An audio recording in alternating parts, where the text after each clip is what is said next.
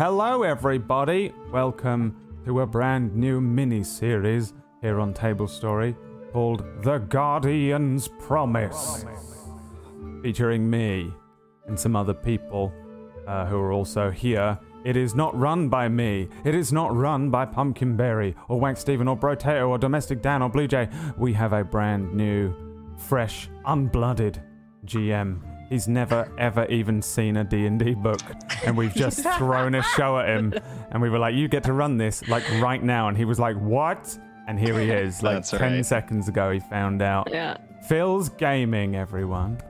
Hi. This is gonna be good, or bad, we'll find out. It's gonna be good. I crafted Phil myself, from a clay, puppet. And I filled him with magical Brad essence. Okay. And, what? What? I brought him to life. There's magic. Yeah. You guys, what? Essence. What's weird about that? Okay. Well, you guys. Title of your sex tape. Brads. You guys are strange. Okay. Through the power of the Everflow. Yes. Quite literally through the power of the Everflow. Everflow. Yeah. I don't want Brad's Everflow. I'm sorry. I can't yes and that. Can we just say that it's ever flowing? It is. Never stops. Ever physically flowing through Phil's gaming. We have a joke that Phil is my protege because he watched one episode of Fractured Worlds and then became a GM. I don't know if that's even true, honestly, at this point. I don't know what it's came first. It's literally true. Okay. It's literally true. That's basically what happened. Yeah, I was like, hey, Phil, you should check out this show with me. And he was like, okay. We just started watching and I was like, hooked. I'm like, okay, I have to do this. I want to GM now. So good. And then I just started telling people I was a GM and somehow now I'm running a show on Table Story. So funny how the world works, isn't it? Yeah, that is. I think that's just how everything works. I was going to make a political joke, but I'm not going to. It would have been a good one, but I'm not going to do it. Well, here we are. We have a few returning faces. We've got Domestic Dan. You don't recognize him under the beard. Oh, wait, yes, you do, Nocturne fans. He's back playing the same character. It's me, Theo with a hammer. I don't know. I don't know. I don't understand what's going on. How did I get here? We also have that character from Frozen. There she is. Just going through, like, teen... angst issues. Yeah? Mm-hmm. I'm excited to see that. Scar and that character. We also got Bernie Sanders. 1 week. Hello. So, democratic socialism. Yeah, I didn't want to get too political, but feel free. Fucking out. If you had made the political joke, yeah. I didn't say it was good. I know. Bad. Brilliant. Welcome, Brian. How you doing? I'm terrified. How are you? I am also terrified. Why are you terrified? But it's of you. I don't know. Just my brain is broken, you know. The usual stuff. There is nothing to fear. Everyone will know Brian from chat or from Atlas where she plays Gorekill. I said, you have to play Gorekill in this show. And she said, no, you play Gorekill. Now I'm playing Gorekill and she's playing Bernie Sanders. That's so perfect. That's exactly how it happened. That's exactly what happened. And Josh is here from the Faster Than Light gaming. Josh is branding show. Josh is actually streaming from a star in a distant universe. 50 years ago. Yeah. All the little men on this planet are mushrooms. Yeah. Makes things easier. That's not a costume. That's just how Josh looks. This doesn't come off. No. Welcome, Josh. First time here as well. Thank you. It's exciting. I hope you enjoy yourself. If you don't, we'll see. I am not responsible for anything that Bri says. And I'd like to also just state that legally as well for Table Story that I am not responsible for anything that Brutal Brian says live on stream. And I disavow her right now. Yeah. All right. Well, is everyone ready? Sort of ish. Maybe. Most of all, Phil. I'm ready. It's not easy, by the way. I'm telling myself that I'm ready, and I'll be ready. it's not easy to just be thrust in front of a primed audience of D&D enthusiasts and tabletop types. You know, I I know you've GM'd plenty of stuff before, but there is something else when they just, someone just goes, ah, do it in front of all these people, and you're like, ah, okay. But I have seen so much stuff that Phil has GM'd, and I'm very happy that you're here and GMing this for us. Again, I crafted him myself. I held his hand. I taught him everything he knows. Okay, so you can expect there to be absolutely no rules, and it's probably not even D&D. It's probably warped into something that Phil has crafted himself. None of us know anything really, right? Phil just went, "Oh, there's a mountain," and then that's basically what happened. Right. Yep. Told us to make characters. But yeah, I think I'll just hand it over to you, Phil, if you're ready. You tell us what's going on and where we are. This is The Guardian's Promise. You guys know as much as what's been shown in the trailer, and for viewers in chat, I hope you were paying attention when we rolled it right before we switched scenes, because you'll find out why now. Ooh. For the record, this is a homebrew game. I'm also pretty laxed with the rules. Not that we can't be mechanical in the sense, but I just want to have fun. So we will get into the world now. Centuries ago, the proud town of Ashfall was little more than a hamlet, a simple farming village established near the foothills of the Veiled Peaks. As this quaint Greenland settlement began to expand, its many resources and strategic defensive positioning proved to make this growing community quite valuable. As outside threats increased in frequency, a small group of elven warriors banded together to protect their homeland. They called themselves the Guardians of Ashfall. Quite successfully, they vanquished each threat for a number of years and became highly regarded among the region. With their aid, time of peace began. The town guard became more skilled, and walls and defensive measures served as a symbol of Ashfall's capabilities. As a gift for their protection, the Baron in those days had crafted for them beautiful monstrance made of gold with a crystalline gem placed in the center. The time eventually came where a terrible monstrosity emerged from deep within the Ashfall forest. A construct unlike any other seen before. It was a destructive force, crafted with one task in mind: to slay the Guardians of Ashfall and dominate the realm. Swiftly, as the beast began destroying the town, the Guardians fled into the mountain, leading the construct along with them. And that was the last anyone ever saw of these defenders. The beast never returned from the mountains, but neither did the brave heroes. As generations passed, their tale faded. There is one today, however, who recalls their legacy. An elf by the name of Orym Amastia, wizard to the Baron of Ashfall. 5 adventurers have been gathered by a simple task for gold: collect the Guardian's artifact and deliver it to the Baron's wizard inside the Temple of the Veiled Peaks. Would the 5 of you each like to describe your adventurer? I don't want to go first. I don't either. Me either. Nobody does. And Josh, I volunteered him. Oh, wonderful. Thank you. Well, I volunteer as tribute as you see an orc who is larger than even the average orc, with pale skin, seemingly unusual markings growing on the face, with fur pelt around the shoulders. His name is Marl, and he is a druid. A mushroom growing out of his head, and seems kind of grumpy. Well, that might just be the creases in his face. You can't tell. Okay. Pumpkinberry, why don't you tell us about your character? Okay. I am Ida Brighthammer. I'm a dwarf with white hair, some braids, some piercings. I'm pretty decked out in armor. I have a gorgeous hammer, and I have smithy's tools. And I'd say I look pretty blank-faced but content most of the time.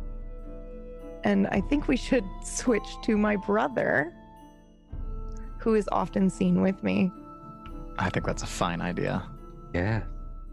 Hi, Domestic Dan. I play Bargrin Brighthammer, a dwarven cleric of Helm, who travels regularly with my sister, Ida. He's a stocky dwarf. He's got some wonderful scale mail under his like kind of priestly garbs, which is just very simple clothing with a sash. Big old dwarven beard, dark hair that is just starting to gray as he's a bit older. And he also has got a beautiful hammer, the family heirloom of the Brighthammers on the cleric side. Okay. Brutal Brian, why don't you describe your character for us? I'm Bernie Sanders. No, I'm just kidding. I'm playing a Lightfoot halfling wizard named Ernest Merriweather. He looks basically just like that picture. He's just small and very happy and affable and kind of unassuming and always seems to be in a good mood no matter what the circumstances. Kind of, I would say, unaware of his surroundings sometimes. Like, he just doesn't understand how bad the world can be. Okay, and finally, Sausage. I'm playing Sausage. I am a goblin, barbarian, and I would say that I am described as the group's pet more than an actual player. I'm here to hit things. I'm beautiful. I'm strong. I'm bold. I have not got a single hair on my body anywhere. Not even those little tiny vellum hairs, whatever they're called, that are designed to keep you alive. I haven't got even those. Fully waxed, frictionless, perfect, small, flowing, 3 foot flowing everywhere. I'm 3 foot and 252 pounds. Pure muscle. 3% body fat. That's the fucking mental picture of that. I want to throw you out of a cannon or something just to see how aerodynamically you fly. But the thing is, the cannon can't shoot something more powerful than itself. Sorry, I'm just getting into character because I have like 3 in or something. That's me. I'm a goblin. Okay. The song ended right there. That was perfect. Oh. So, our adventure begins deep in a cavern somewhere within the Ashfall forest, where Orym's research suggested the Guardians had once utilized it, the cave, as a sanctuary. Having traversed through the main chamber of the cavern, passing beneath the stone arch and through the narrow passage, the tunnel walls begin to open around you, outlining the end of the cave. Inside this small sepulcher, the air is chilled, causing the hairs, minus Sausage, on your body to begin to stand on end from the cool climate. In the distance, the soft echo of water droplets clattering against the stone can be heard. Before you, protected by stalagmites and stalactites, is a single pedestal crafted from aged stone. Upon the top of this pedestal rests a beautiful golden monstrance, with a strong patina now enriching its body. In the center of this artifact lies a single gem, illuminated by the swirling purple energy contained within. Around the artifact, you see trails of white and cyan smoke swirling from the base of the pedestal, rising up into the air. And as you listen closely, you're able to make out the faintest sound of whispers emanating from the area. What would you like to do? Hide. I hide. If I hear whispers, I'm probably scared. We're all just standing there and see you, Ernie, like, poke behind one of the stalagmites. Yeah. Just like have my head popping out a little bit looking at it. Is that it, Ernie? It does seem to match the description of what we were told. I think it might be a fine idea if you were to go perhaps go get it. You want the, you want us to grab it? I think this is, you know more about the magic and things than we do. Yes, but did you hear the whispering that was happening? There's going to be echoes, perhaps. It could perhaps be echoes, or it could be some dark magic of some kind. If you'd like me to grab it, I can. I would like to touch it. Yeah, are you able to do any spells or things to, I don't know, see if it's going to... Did anyone see if there's traps or something? I'll test it. Thank you, Marl. Stand back. I begin gesturing with my hands, and spores fly everywhere, and probably get on people. And I cast Detect Magic on this pedestal. Okay. So yeah, as you cast it on the pedestal itself doesn't seem to be emanating a source of magic. However, you notice that the monstrance is giving off a strong energy of magic, but not the physical, like, golden monstrance itself, the gem that's within. Yeah, well, that's good, because I don't know what a monstrance is. It's essentially like a very ornate, I think essentially like a reliquary. So think of like a large ornate object that's meant to hold something within the center. So the something in the center is supposed to be like, really either desirable or important. And so essentially they've crafted something to hold this artifact. And then it's just really, really like beautiful, kind of ornate, just essentially furniture piece. Well, we have a picture of it, actually. I don't know if it came up or not. I hit pop out, but... let me see the permission settings. I think if you click show to wall... Oh, that's why, yeah. All players. All right. Just push out to whoever. There you go. There you go. Y'all can see it now? Yeah. That's exactly what it looks like. So pretty. And the magic that you detect from it, by the way, is evocation magic. It's evoking some strange feelings in me, Ernest. And a bit necromantic as well. No. Ooh. I like it. Are you sure we have to sell it? We're not selling it. We're giving it to the Heaven's Wizard. We're simply collecting it for someone who could probably make great use of it. It seems very powerful. I'm kind of stepping out now from behind the thing, I'm just kind of overwhelmed by actually seeing it for the first time. Mm-hmm. Well, there's magic on the gem itself, but stepping close won't kill us unless there's a trap. I step close. Okay. What does stepping close mean, PB? I just walk right up to it. As soon as he says we can step close without it hurting us, I just do that to see if there's a trap. Ida. Oh, God. Yeah, as you step close, you can hear the whispers a bit more clearly. It seems, in a sense, like inaudible. You're not really able to make out what it may be saying, but the swirling trails of smoke seem to become a bit more active as you're now right in front of the pedestal.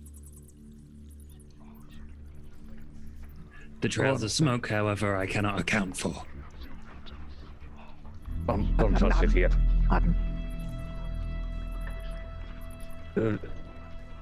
Ernie. What should we just grab it, you think? I can't exactly think of a different way to collect it. We were sent here to do so, I imagine. I just, of course, don't trust it. I don't think that he would knowingly have us doing something that he knew was dangerous. I don't I don't think of him as that type of a man. Well, this doesn't look exactly like, you know, rainbows and sunshine. Well, powerful magic can often seem overwhelming, very powerful. Aren't you the one who hid immediately when you saw it? Well, it is. I'm still, by the way, a little bit hidden. It is just very overwhelming to see something so immensely powerful this close up. I've never actually seen something like this before. Well, you have sausage right there. I flex a muscle at her. That's not much. Nod. All right, Ida, if you're gonna grab it, give me a second. Put a little, this little protection over. I'm gonna grab it. All right, just what are you? Or are you just looking at it? Well, I was just looking, maybe. All right. Ernie, you're gonna grab it if you need one of us too. Just a moment, please, and I'll cast Mage Armor. Okay. What does it look like as you cast Mage Armor? I think it's hilarious if he says every spell, even if he doesn't have to, so he just goes, Mage Armor.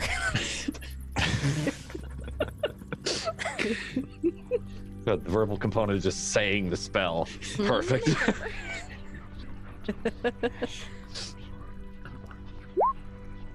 Okay. Okay, as Ernie casts Mage Armor on himself. Okay, carry on.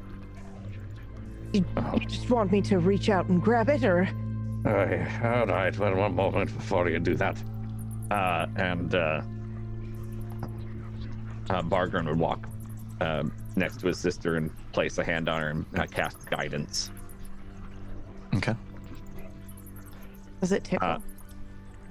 No, it's more just kind of like, it's warm. Like, so if you make an ability check. What was that? Like when you move into a warm spot in a lake, or? Like warmth of the sun. Oh, all right. Like going from shade to the sun. So as Bargrin places his hand on your shoulder, Ida, like Dan has described, you begin to feel the warmth of the sun, and the warhammer that he holds in his other hand begins to brightly illuminate as he casts Guidance. Should I do it now? Well, you know I can just throw sausage. Sausage, you know I can just throw you for it, right? Hey, throw me. Go on. No, let's not throw sausage. It's okay. Break it. It's okay. I'll do it. I know you will. I don't want it broken. Harry, he says no. I tried. Go on, Ida. I reach out and I grab it, I guess. Okay. Jesus Christ. And as you reach out and grab it, you're hit immediately with a rush of energy as all the tails of smoke start to swarm around and wrap around your arm and your hand as you're clasping this artifact. And I need you to give me a strength saving throw, and I need everyone to roll initiative. Oh my word. Well, I'm so glad I cast Guidance, because you get a d4 added to an ability check. Strength saving for going in. That pop. Oh, yeah, boy. Take that fucking natural 27. Ridiculous. For your strength save? You were doing an initiative sausage. Oh, I thought we all had to do a strength save. Damn it! I'm doing. You ruined it. Now I used all of my good luck. You've wasted your natural 20. I've destroyed myself. 21. Oh my god. Oh, I didn't click my token. Yeah, I was just gonna look for mine. I messed up. You have a D4 for your strength save, by the way, Ida. Yeah, I realized what's happening here. Okay, hold on one sec.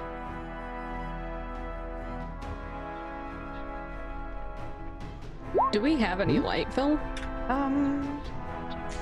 You have the vision that you have. If you have dark vision, it's completely pitch black within, with the exception of the little bit of illumination that the trails of smoke And what you see now is these trails of smoke that have clasped the arm of Ida.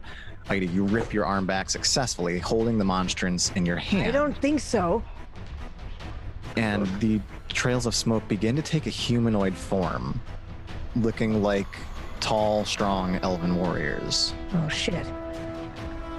That may not be good. Would I be aware of the lore of the Guardian spell? Give me a history check with disadvantage. Okay. Seems like I'm missing mortal and 12. Sausage from the initiative. Oh, sorry, you rolled it. It just didn't. Yeah, I'll get it. I don't see myself. You want me to roll again? Or? I don't know. I can add myself. Or I can roll again. Yeah. And then change it. So much worse. There you go. Oh, I see. Go much worse as well. Yeah. Well, you can click in there. You can click on the number. Also, I can only see like 1 foot around me, Phil. Is that correct? Do you have dark vision? Wait, I showed up on here a second ago. I have 60 feet of dark vision. Then let me modify your thing. 17 was mine. Should I re-roll or wait? I see everything now. Go ahead and roll, and you can just take your first initiative. I can see more than just my sausage. Wasn't much of a difference. No. I'm also still not on that list. Weird. Yeah, I'm also not on the list. Are you clicking on your token before you roll initiative? Nope. Yeah, if you click on your token and then click the word initiative, it'll put you on the thing. And I'm sorry, I should have said that. There we go. Okay, so then that's roll 20 stuff in it. All right, no worries. Okay. Roll 20 hacks. Looks like we're all good. So, Ida, you're just able to rip your arm back as another trail of smoke that's now taken the form of this spectral humanoid elven warrior slashes down with a short sword. What's your armor class? 18. All right, it is 23 to hit and is going to deal 7 points of piercing damage. Oof. And 7 points of necrotic damage as you see the short sword just coming, slice straight across the arm that's still clasping onto the artifact, as blood just starts to pour out, and you can start to see as the blade withdraws, black greenish energy beginning to swarm around and start to deteriorate some of your arm. Now it comes and it heals back after a moment, but it does inflict excruciating pain while it occurs. Sausage, it is your turn. What would you like to do? So these things are attacking these two in front of us, or are they? Yeah, so you just watched the one guardian as Ida ripped the artifact away. They assumed their forms, and one just straight started slashing Ida with a sword. I'm running forward then. I want to run like... I guess I'll move over to this side if I can, get around. As I'm running past Ida, I'm literally shouting, "Ah, you bastard! You stay away from my Ida!" And I'm activating my rage ability. Okay. And then I would like to reckless attack the one that's next to me on the left. Okay. There's a very good chance I will never not reckless attack, just for everyone to be aware right now, because it says the words reckless attack and I can't help myself. So yeah, I want to swing my I have a great axe, which is like probably about as big as I am. The blade, like on its side, probably is about as big as me. I think I'll probably just drag it around behind me. I don't really have a lot of stuff. I'm wearing just nothing but an old set of trousers, by the way, and I'm carrying... I probably have a little, like, what are those things called? In America, you call them fanny packs. Fanny packs. I have, like, a little fanny pack and some old trousers and a fuck-off great axe, and I want to... I will swing it at your boy on the left, though. Oh, no, I won't. Yes, I will. There we go. And 26. Yeah, 26 is a hit. Go ahead and roll the damage. Woohoo! I am 12. You have rage bonus too, which is, I believe, is a +2, right? I do. Also, what size are these things? They're medium-sized creatures. Nice. I have Fury of the Small, which is that when I attack a creature with a spell, a creature that's larger than my size, I deal extra damage, which is my level. And I can do that once, so I'm going to do that as well. So, my rage damage... Is it 2? No, I think I haven't updated it. Uh-oh, hold on. Let me see. They're looking that up. I want to say it's still +2, but I'm sorry, goddamn. I was just saying while they're looking that up, not that it's my initiative turn. Does everyone have dark vision? Mm-hmm. I don't think I do. Oh, right. You just have low light as a halfling. I couldn't remember what halfling was. She just has normal vision, or he. I'm sorry. I can't see shit. It's 3. Great. Yeah. Okay. Good to know. The reason I'm playing a barbarian, by the way, is so that I can learn the barbarian class because I don't know it. My Achilles heel as a GM. So this way Phil can teach me. So that's right. I deal an extra 9. It's 3 for the rage damage bonus, and then 6 for your level. So you deal 21 points of slashing damage as Sausage just takes this great axe that I imagine as he's holding it by the handle is just massively... like it just reaches so far above his head as he swings down the edge of this great axe, and it carves straight through the Guardian. But what you recognize as you carve through Sausage, traditionally as you've swung your great axe into things before, usually cuts through. You feel the resistance of like physical organic material. This seems to just wisp through very quickly, and as you watch the Guardian's sort of illusory form separate for a moment, it bonds back together. Though you recognize that you had a solid hit against it, it doesn't feel like it had the same feeling of gratification in terms of like carving through an actual human body, for example. What is wrong with you? What? Satisfaction in carving through a human body? Oh, hell yeah, I get satisfaction carving through a human body. Sausage. Okay, so as I swing this thing down, as my axe hits the ground, my body, like, a bunch of hair explodes out, like, and I become like fur, like a grim, like Gizmo, like you're one a of furry. I become a furry. I get all this hair comes out of nowhere. I'm probably like a hedgehog or something now, from my back, along my arms, from my head. That's the effect of the rage, by the way, Phil. Oh my god.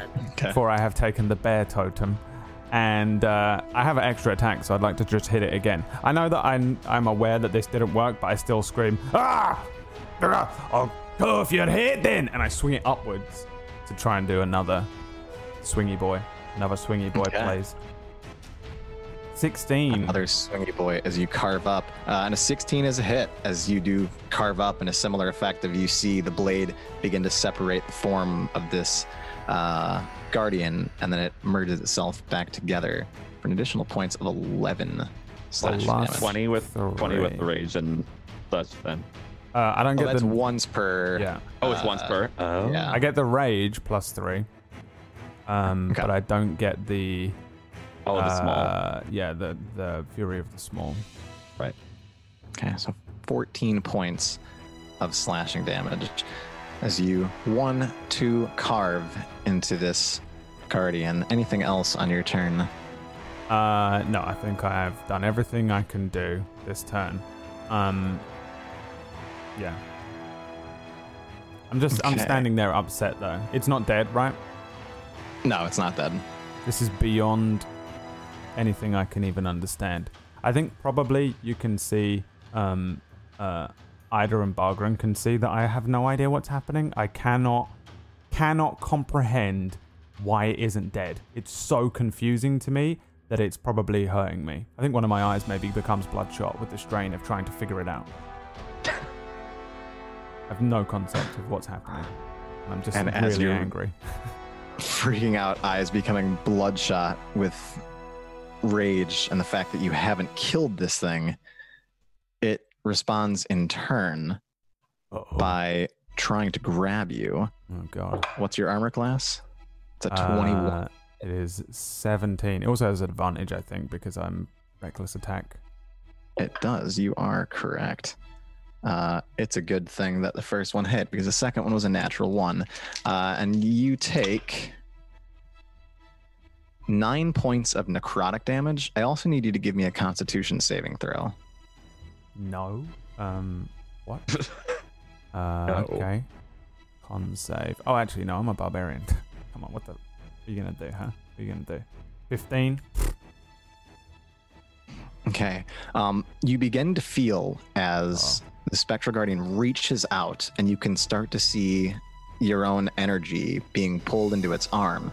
You steal your mind and you focus, and you're able to cut off the pain. And its arm retracts. And yeah, all you take is 9 points of necrotic damage. And that will end its turn. Ida, it's your turn. You that just saw... Can I move my arm away? Can I like let go of the thing, or is it the artifact, or am I kind of attached to it? You no, you can drop the artifact. The shadows weren't swarming around it anymore though, because you were able to pull it back in time. Because right? I was, yeah. So I still have the artifact, right? Yeah. Yeah, you have the artifact in your hand. As you ripped your hand back, they were clasping onto your arm to try and keep it in place and stop you. You ripped it back and released from their grasp. Okay, I would like to attack the same one that Sausage has just attacked. Please. And thank you. With my fucking Warhammer. 12 is not a hit, unfortunately, as you swing the Warhammer, and afraid of hitting Sausage as the one is grabbing him, you try and swing down against the arm and just come up short as it pummels into the stone, and you can feel and hear some of the pebbles on the ground begin to ripple as the Warhammer strikes the ground. Well, shit! And then I attack again with my extra attack. And the second one is a hit. Go ahead and roll the damage. Great. 8 bludgeoning damage. Yeah, and similar to Sausage, as you connect and strike through, you feel it, and you can see the body of the Guardian beginning to separate as it strikes through, but it doesn't really feel like you're actually hitting anything.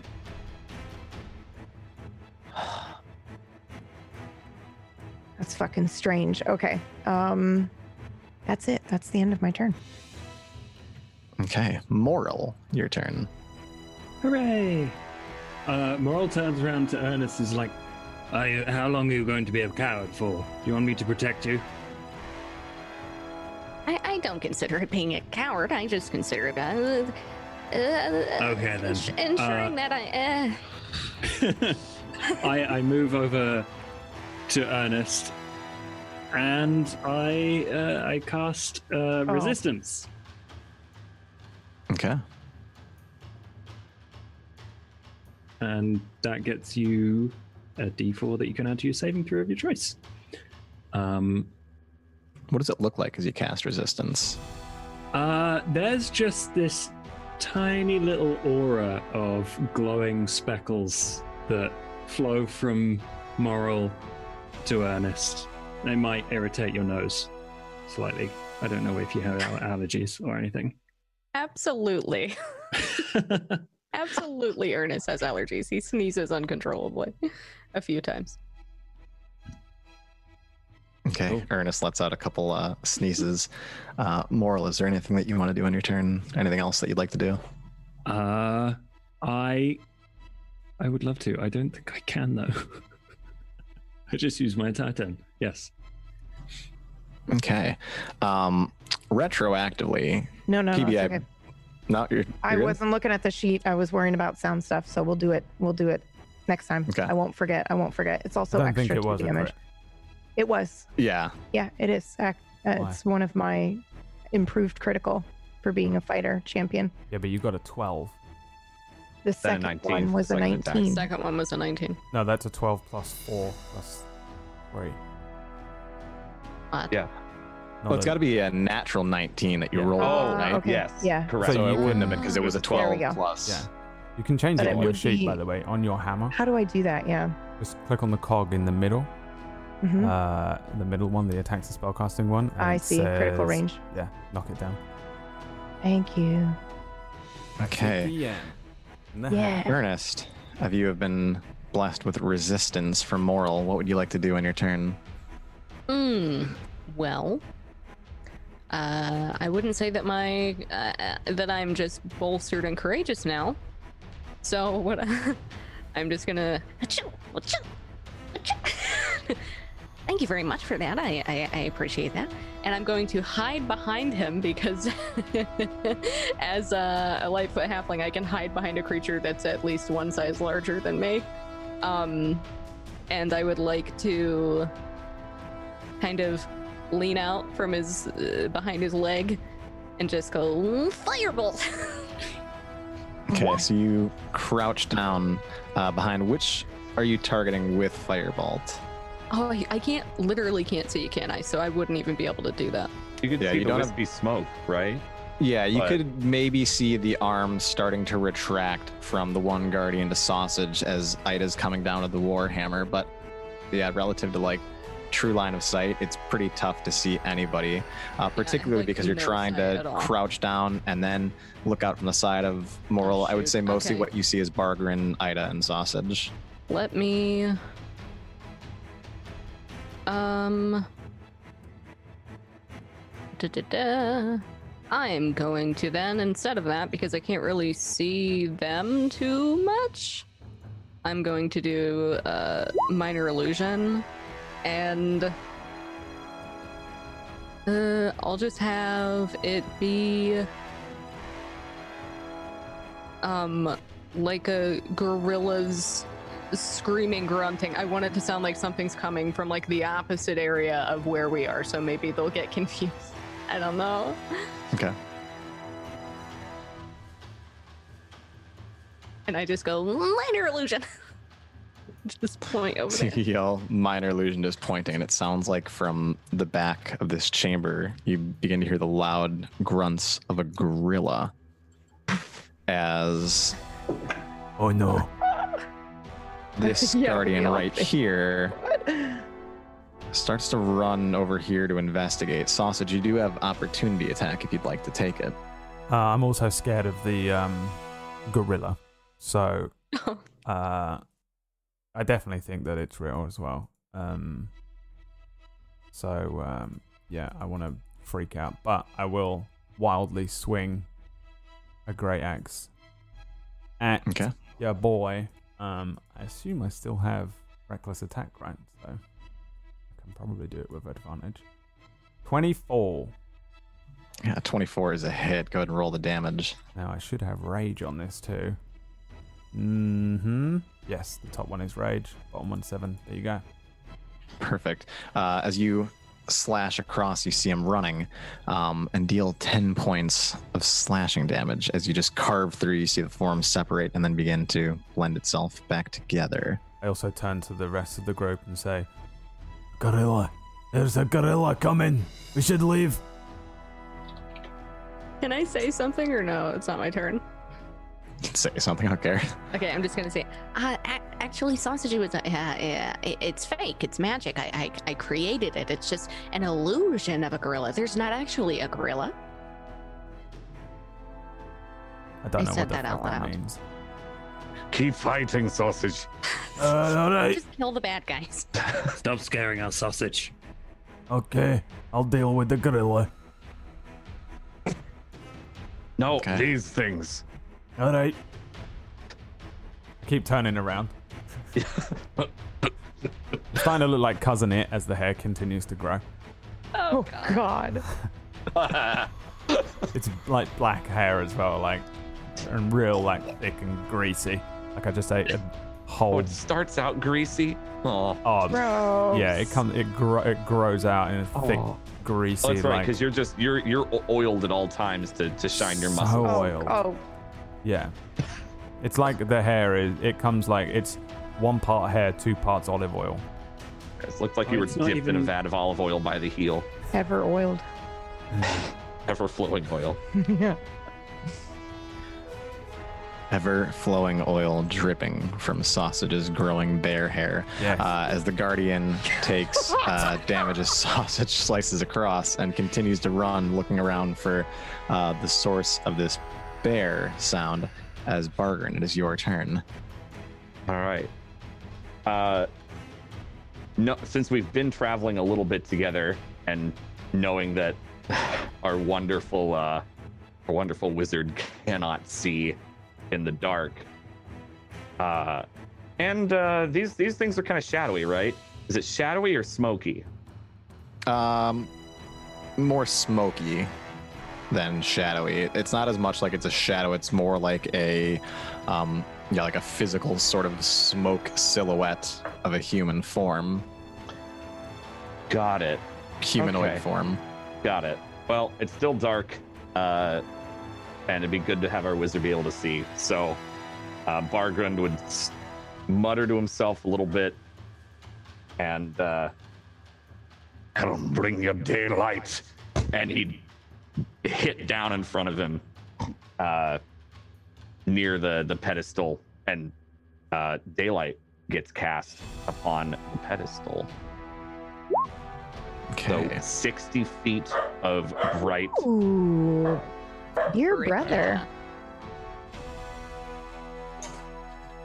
60 feet of bright light with another 60 feet of dim nice light. So helpful.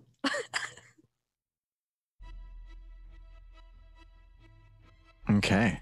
And that's all I'd do.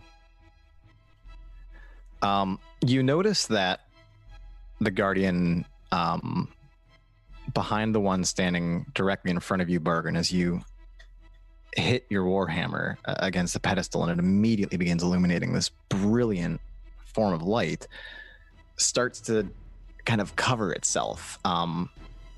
It seems to be affected in some sense by the fact that there's just this massive presence of light now that it can't control.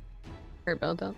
And it's going to start to move around right here and is going to try and hit you. And it is a 18 to hit. That matches. Okay, makes it, breaks it, as it's going to deal to you 8 points of piercing damage and 3 points of necrotic damage as it takes its short sword and just stabs it straight into you and then pulls it back out. And as it pulls back out, you can see a little bit of black energy coming from the sword and penetrating into the wound, causing a bit of decay, much like what you saw with your sister Ida, as your body starts to try and push it back out of itself and heal over. And that will end its turn. Leading now to the one directly in front of you, which is going to try and do the exact same thing. And it is you said it's 18 is your armor class? Correct. Just as you're stabbed by the first one, sort of flanking off to the side, you sort of recoil and begin to cover the side of your body that had just been pierced by this spectral sword, as the other dives straight through, trying to stab with its short sword, but you just manage to move out of the time where the sword passes right against the side of your body, but misses. Bringing the turn to Sausage. Necromancy. Who's that? Something to kill. Which one? Bring it to the light, Sausage. Hit the light. No, kill them. Who? The one in front of you. Hurry. Let's swing the grey axe again. Okay. The one in front of me. Are you recklessly attacking as well? Absolutely. 25. Ooh. 25 is a hit. Roll the damage. 13. You also get Fury of the Small, since it's the start of your next turn. Is it every turn? I thought it was... It's once per round, I thought, right? Fury of the Small. When you damage a creature with an entangle spell, the creature side is larger than yours, you can cause extra damage to the creature. The extra damage equals your level. Once you use this trait, you can't use it again until you finish a long or short rest. I just assumed I could use it once. Overall. All right, well, sounds like it's a shorter long rest then. Yeah. Well then, too bad for you. Still 13. Yeah,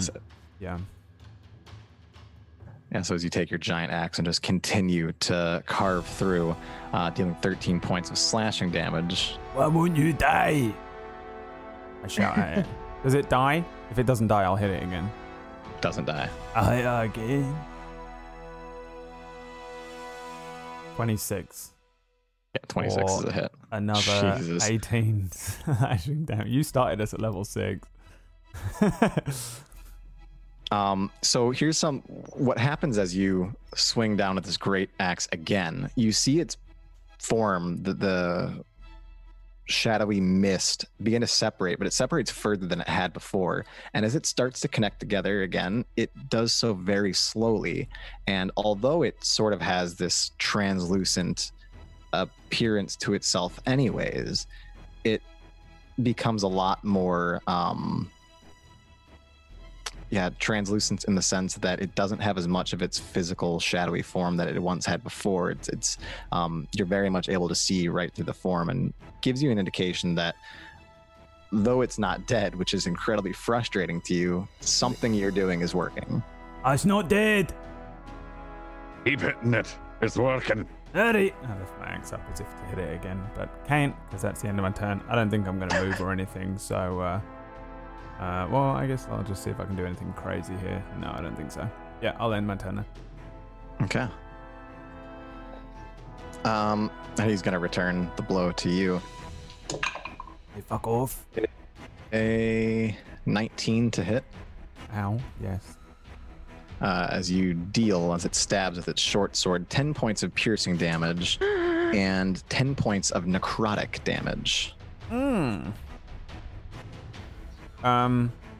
I think it, like, the sword or whatever probably just disappears into just an insane amount of hair that's growing out of me, and I mean, I have resistance to all this damage, by the way. Mm-hmm. Team members, remember, unless it deals psychic damage to me while I'm raging.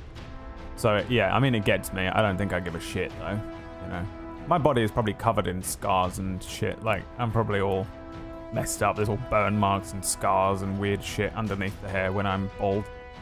I wouldn't even let out a whimper at that. Try again, you see-through bastard. All right, Ida, it's your turn as you see the see-through bastard getting messed up initially by sausage, but then returning a strike with its own short sword. I will attack it, of course. 16 is a hit. Go ahead and roll the damage. That do that, right? It's supposed to do... Yeah, it did. Okay. Mm-hmm. Ida, as you take the warhammer and just slam down atop it, you see the shadowy form pummel with the end of the warhammer and just kind of flatten out and then dissipate against the ground and disappear. And then I will hit the other one. Okay. 16 is a hit for 8 points of bludgeoning damage. I will actually action surge, and I will go again. Okay. Damn. 9 is not a hit, unfortunately, as you take the warhammer. Sort of tired from hitting the first one, you recover and then try and you hit again, and as you're lifting the third time, it's just taking a lot of energy out of you, and it just sort of with a little less enthusiasm falls and just hits the ground short. And that is the end of my turn. Okay. Moral, your turn. What would you like to do? Moral is going to turn around to Ernest. I'm moving now. Find somewhere else to hide. And move up behind Bargrim. And obviously there's a slight height difference, me being 8 and a bit feet. Yeah, probably. And me being definitely not that. I've never seen Marl's face. 4'6". Mm-hmm. Okay. So I just reach my hand out over Bargrim's face and I excuse me. And I cast poison spray. Okay. On the one that has been attacking. Somebody's face turns on. Yeah. Just right. You get like a shower of kind of gross green. No, That is DC 15. Okay. Yeah, as you stretch your arm out above Bargrin, he looks up as you begin to cast poison spray as this green gaseous form comes out, and it is a direct hit against this creature, and the poison starts to wrap around the shadowy form, but you can see the sort of green gas of the poison just sort of drop and begin to spread out across the ground as the Guardian still stands before you unaffected. I was just testing. And I think that is my turn. Okay. Ernest, what would you like to do? Okie doke. Since I was hiding behind Moral and Moral just tipped, I was like, ah! I would like to slowly step back behind and just kind of hide behind Moral and peek out and hit this guy with the firebolt. Okay. 10 is not a hit, unfortunately, as you firebolt, hand a bit quivering as you're trying to hide. There's a lot of fear coming over Ernest as you just blast a firebolt and you just hit the stalagmite over there. Oh, darn it. I'll get him next time. And I'll just hide. Okay.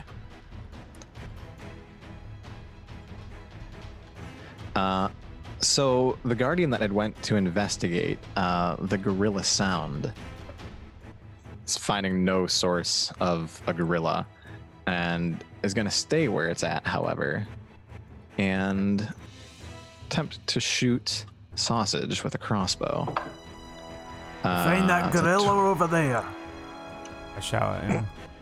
And as you shout, you see the crossbow raise the bolt inside, lining directly at you as you see him squeeze the trigger, and it's a 20 to hit.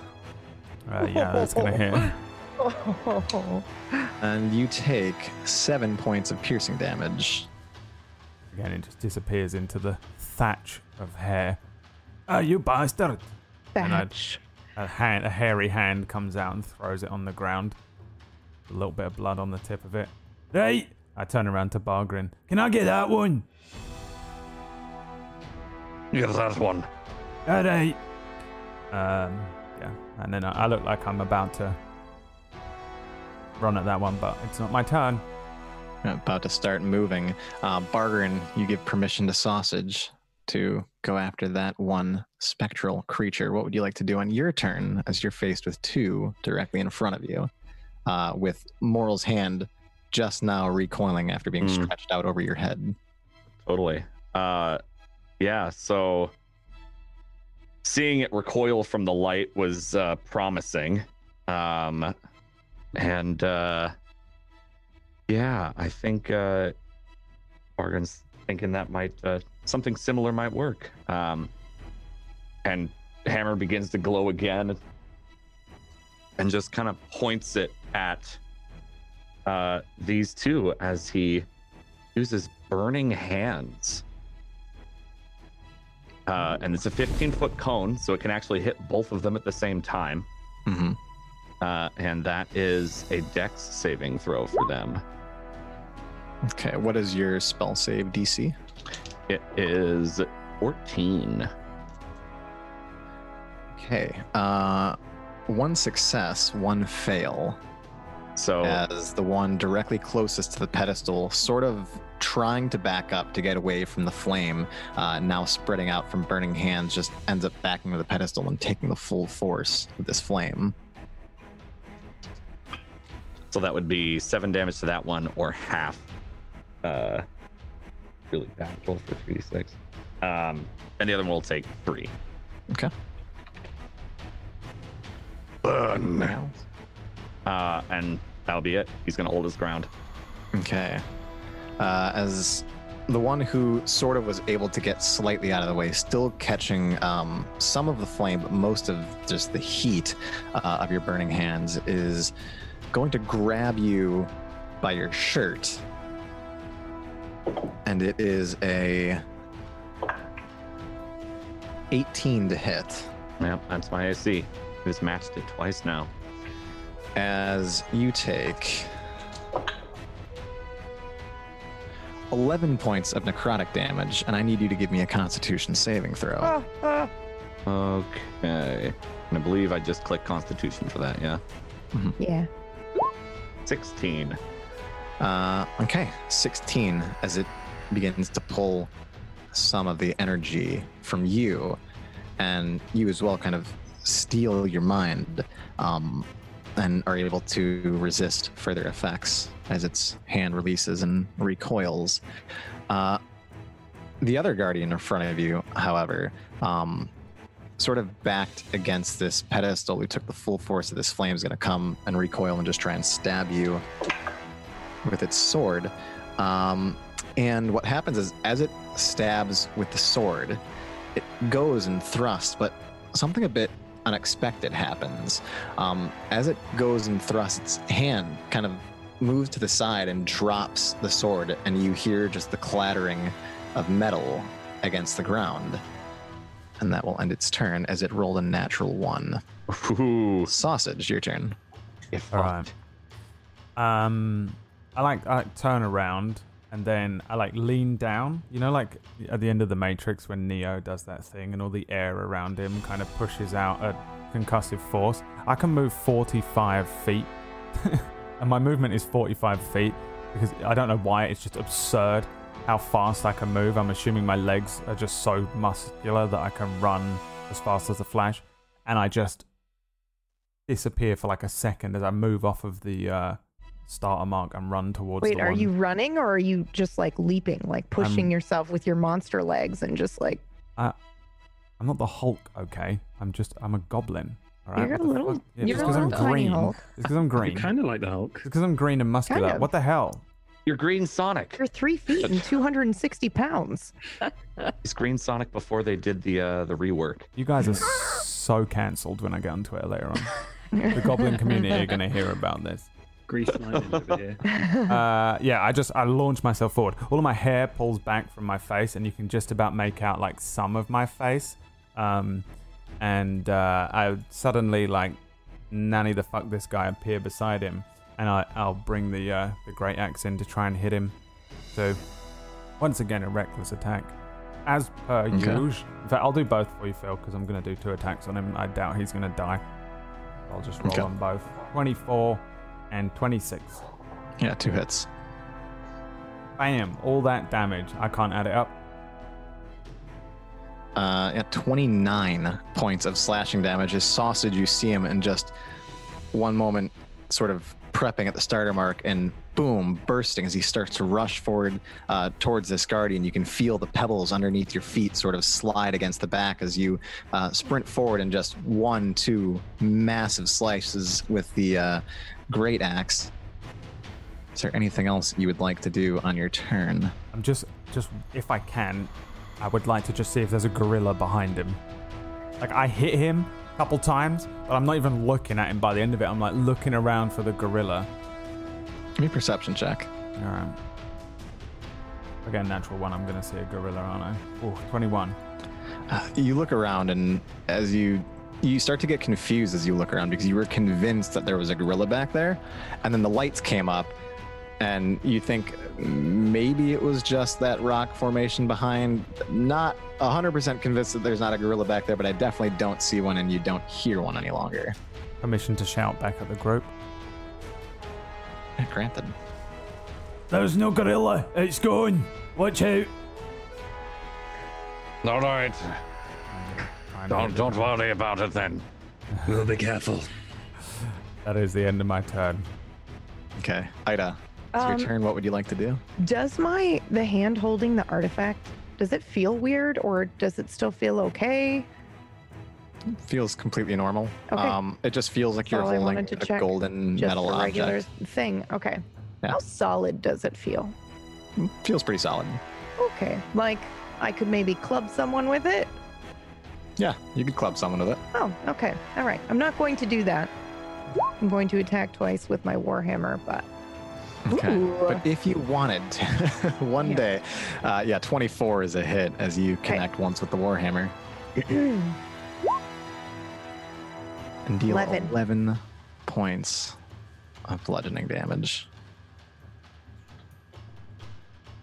Okay. As the first hit connects and strikes through, sort of bifurcating the spectral form, and it quickly reforms itself. Is there anything else you'd like to do on your turn? Nope, that's it. Okay. Morrel, standing behind double the height of Bargrin in front of you. What would you like to do on your turn?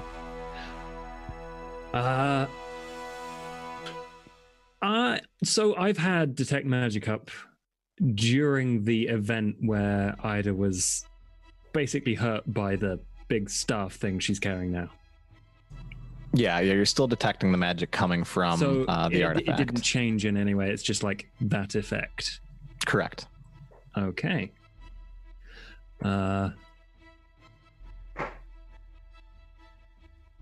In that case, I say to Ida, sorry I couldn't tell you that was coming specifically, but I'm here to help. And I step forward. I just get like half a step to move right next to this Guardian, and I'm kind of despondent that I can't actually use my magic, so I just get out a scimitar and hack at it, the one in front of me. Okay, and 20 is a hit. Go ahead and roll the damage. Oh no, I just rolled the thing again. Hang on. There you go. For 10 points of slashing damage, as you just quickly take a slice across the spectral form, and it just separates a little bit as you slice through the scimitar and reforms. Doesn't feel like you're really connecting with anything. It's more just like you're taking a swing through the air, though you see some wisps of the mist moving about with it. Well, that's annoying. I think that's my turn. Okay. Ernest, your turn. Okie doke. I'm just gonna do the same thing again because I'm too scared to get close. Okay. Do you like pull on my trouser leg and I'm like trying to kick you off a little bit? Like stop. I'm not wearing a belt. Like, careful. Between your legs, like. Oh, firebolt! 10 is not a hit, unfortunately. As again, I can add 4, or would that even matter? You can add 4 if you'd like to add 4. The D4, I'm gonna try. Oh yeah. Okay. It's 11 to hit, as Ernest's quivering hand again reaches out and just misses as it flies straight back and hits against the cavern wall. I'm just gonna say, oh, I'll be over here if you need me, and I'm gonna duck behind this. But I'll try something else. Just gonna kind of hide behind that, and that's my turn. Okay. All right, Sausage, this friendly fellow in front of you is gonna try and hit you with his short sword again. And as he slashes across, just so quick and agile, able to move out of the way that he doesn't even connect with the side of your bare fur. Just misses. That will end his turn. Bargrin, it is your turn. Ida, how are you feeling? I'm great. Good. These things are annoying. And, again, remembering that it recoiled from daylight, but then it moved out of the way. He's going to cast light on his hammer right in front of him. Okay. So lights up and starts glowing brightly as he kind of just holds it out in front of him, seeing how they'll react to this light. Yeah, and the light that's coming from the pedestal, and now the light from your hammer. Yeah, they're trying to essentially cover in themselves. They're sort of hunching down a bit as they're trying to cover their eyes, concealing it both from the source of light from the podium and the source of light from your hammer as well. So yeah, he's just kind of wielding it in front of them, seeing they're trying to block and hoping that that's hindering them in any way. They don't like the light. And that'll be all I'll do. Okay. The Guardian in front of you is going to try an attack. And yeah, just you holding the light like directly in front of it seems to be sort of throwing it off. It's trying to cover itself as it still goes to attempt to stab and just runs the blade directly between you and Moral. It doesn't connect. The other Guardian is going to try and do the same thing. His sword's on the floor, isn't it? Yes, his sword is on the floor as he attempts to just try and grab you again at this point. And you just move the hammer, and as you go to grab, he shrieks back. Back! And that is all he can do. Sausage, what would you like to do? I'd like to attack the bastard in front of me again. I don't even know if I can kill these things, because at one moment one was there and then Ida killed it, but I'm still gonna just keep hitting it. I literally have I have nothing else I can do. So we'll recklessly attack once, recklessly attack again, 1424. First swing is you come and bury it down directly into the ground right next to him, but you swing it back up and flip it, cutting him through the center as a second is a hit. Go and roll the damage. It's too much hair in my eyes now. It continues to grow.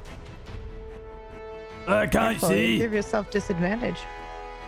I can still smell. Okay. I see. Reliant entirely on smell. We gotta hurry up. Eventually, my own stench will ruin me. And even reckless attack won't stop the disadvantage, the self-imposed disadvantage that I will give myself and end up TPKing the entire party for. That's right. 100%.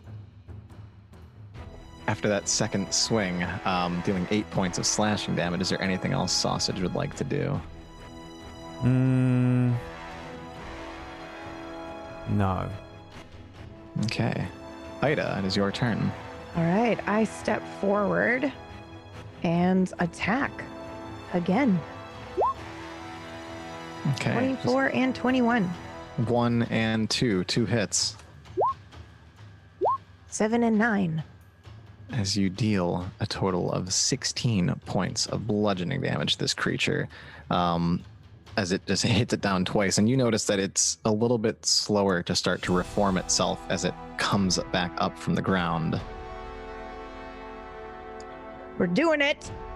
It does so slowly as well, not only from the hit from the Warhammer, but you notice that it's trying to intentionally keep its form from directly being touching the podium that is just emitting 120 feet of total light. Is the podium movable? Like, is it into the ground, or does it look like I could knock it over? It looks like it's built into the ground. Like at one point it was some form of rock formation that had just been like nicely kind of carved and chiseled. So it's like a permanent fixture there that, you don't feel like you could move it out of the way. Okay. Right. Anything else on your turn? No, that is all, sir.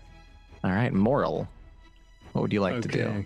It looks like people are getting pretty beaten up. So what I'm going to do is cast blindness on the 2 in front of me. Okay. Using 3rd level. Woo. All right, and it is a Constitution saving throw, right? I hope that they aren't. They don't seem to be constituted as much, so I'm pretty confident. They're not constituted so much. What's the spell save DC? That was a 15. Good joke. That was solid. That was very solid. But they aren't. Oh man. 2 layers, Dan. That's all I can do. As you see initially them trying to just continue to fight and getting hit from both sides, and now covering their eyes as there's a massive warhammer casting a light directly in front, and the other's contending with the warhammer from the front and for coming from the pedestal, as all of a sudden you just notice their face sort of begins to go black. What are you doing there, mortal? Is this my intended effect?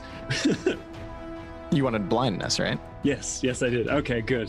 I was just wondering if they were doing something wibbly. Okay. I don't think they can see anymore. Damn it. And I look at my hammer, like it's now maybe ineffective because they can't see.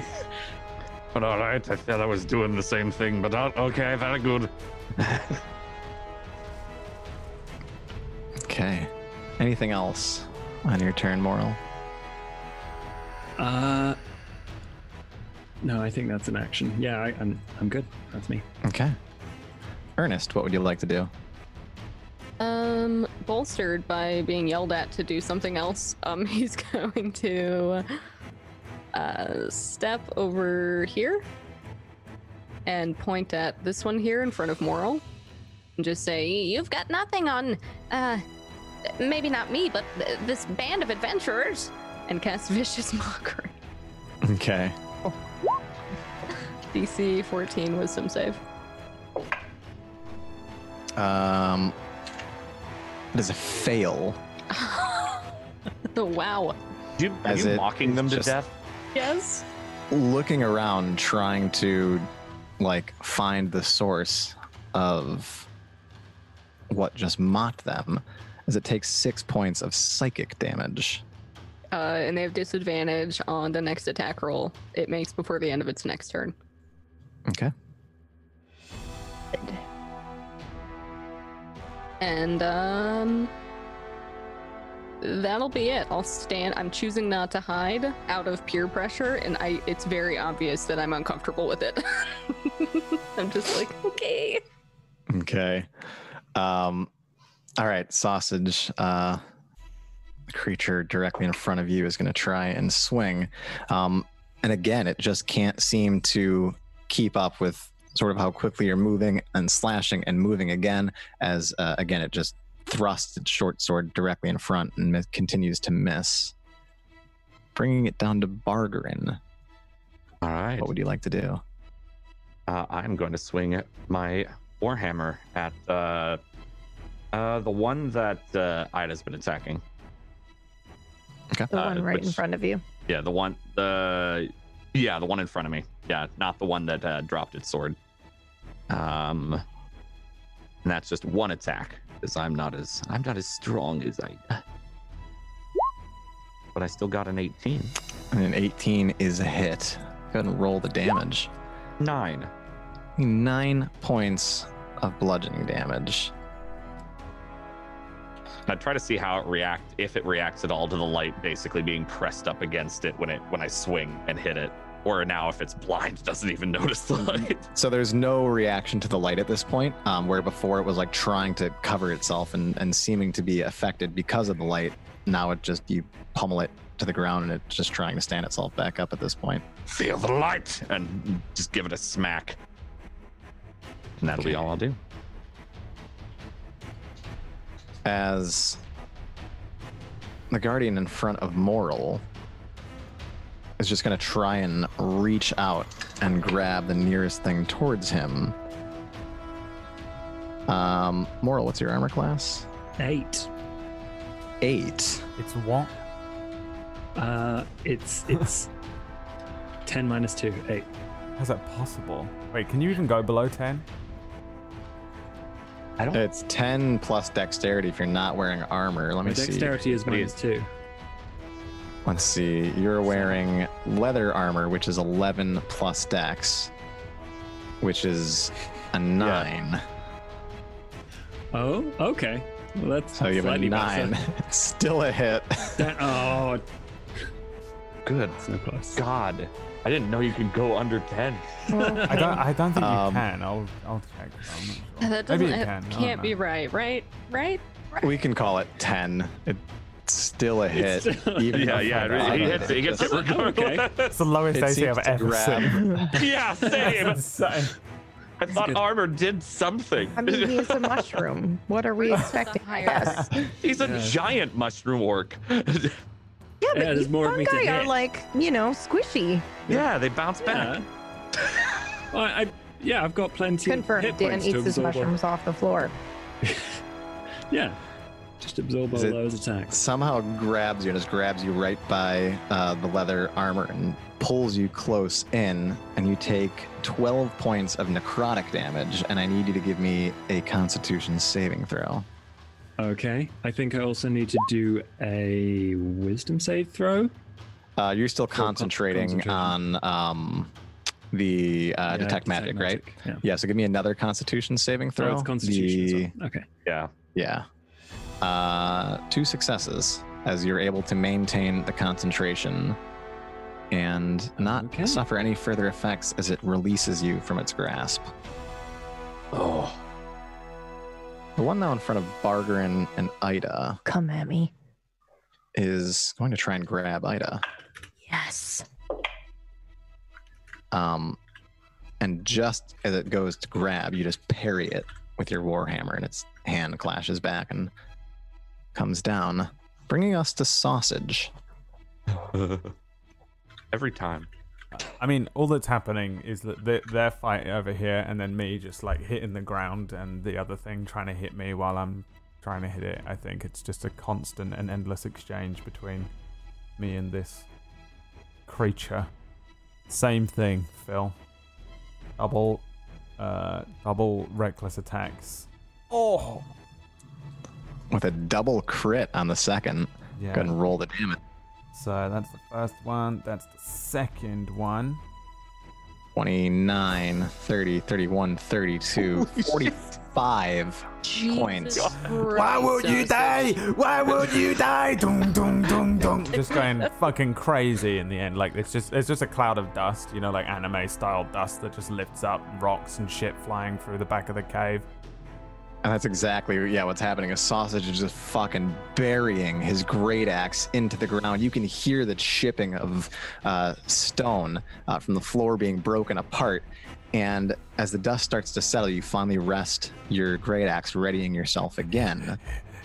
You see the misty material of this guardian just meld away and dissipate. Oh, I got one! Good. Help over here. Howdy. And then I'm there. Okay. Appear as fast as I possibly can. Jane, you're all hairy. It's just so creepy. Yeah, I'm just a furball. I'm just like a... So those Maltese dogs that have like the mop dogs? That's kind of what I imagine you, but green and black. 3 foot. Of just hair, and then an axe sticking out of it. Beautiful. Hair wrapping around it, going up the hilt. God, there needs to be art of that. Like Captain Caveman, yeah. Oh my God. Well, as Captain Caveman comes running in heroically to continue fighting these creatures. Ida, it is your turn. Yes. I swing twice. 18. One hit. Actually, I'm sorry. Go ahead and roll both of them again with advantage. Oh, because they're blinded. Right. I apologize. So an 18 and a 22. So go ahead and roll the 22 for the damage as well. 13 and 9. You deal, a total of 22 points of bludgeoning damage. Ah, yes. As you pummel this thing to the ground. And it just won't give up as it very slowly continues to rise and retake its form. It's okay. I like a challenge. Anything else on your turn? Nope. Okay. Moral, your turn. Why are these things not giving up as I slash it with a scimitar? With advantage. With advantage, yeah. He's a blinded creature, and that is a critical hit. Are you hitting the one that Ida was hitting, or are you hitting the one directly in front of me? I was hitting the one directly in front of me. Okay. Then roll the damage. Yeah, 13 points of slashing damage on that critical hit. As it just carves through, separates, and kind of slowly continues to reform itself. Anything else on your turn? I don't think so. Okay. Ernest, your turn. What would you like to do? Ernest gets a weird flash of what could be seen as courage, but is mostly just adrenaline. And he grasps his quarterstaff two-handed and just runs up to this one, just going, Good roll again because you have advantage. Okay. Yeah, 19 is a hit. Roll the damage. As you deal 8 points of bludgeoning damage. What the fuck? If you had crit there, by the way. I know. That would have been beautiful. Oh. What the hell is that? It's pretty beautiful. An old man running up and hitting with a fucking quarterstaff. Yep. This halfling just beating on his shins with a quarterstaff. Trying to sweep it away. Oh God. That's right. So and he looks terrified by the way. So you see Ernest just kind of fearfully moving forward and just like jerks forward with the quarterstaff to like bop this thing into the body. And hits and deals damage. Is there anything else you'd like to do, Ernest? It doesn't die, right? It is not dead, unfortunately. Okay, Ernest just kind of crouches a little and just goes, I would like to apologize for that. I think I let my emotions get the better of me. And that's the end of my turn. Okay. Bargrin, it's your turn. Go ahead. I look over and give a nod of approval to Ernie, swinging this. Very well done. And takes another swing at the one that we've been attacking, the one directly in front of me. Okay. And that'll be with advantages. Because he's blind. Yes, with advantage, because he's blind. All right. Okay. I'm a cleric, so. As Bargrin just, you try to like flourish. You're seeing all of these amazing attacks around you. Ida just pummeling this creature. Sausage just destroying the ground and leaving nothing in its wake. Even Ernie getting himself into the fray and bopping one. You try to add a little flourish to it, and you just take with the one hand and try to swing over your head. And you just come up short as you strike the ground. And do not connect with the creature before you. Not good enough. As the creature in front of Morrill is just going to try and grab you again, but does so unsuccessfully as it goes to grab and then sort of flails and then tries to re-stand itself back up. The one in front of Bargrin and Ida, trying to take advantage of the opportunity of the fact that it just heard this loud clash down on the ground before it, but it didn't connect. It's just going to try and urge itself forward and strike. And as it does so, falls prone to the ground on another natural one.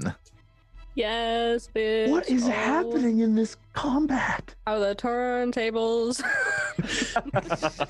How the turntables. Sausage, you just see this creature try to like burst forward. You're almost thinking like it's trying to mimic you in the way that you could just like super speed yourself away around this cavern.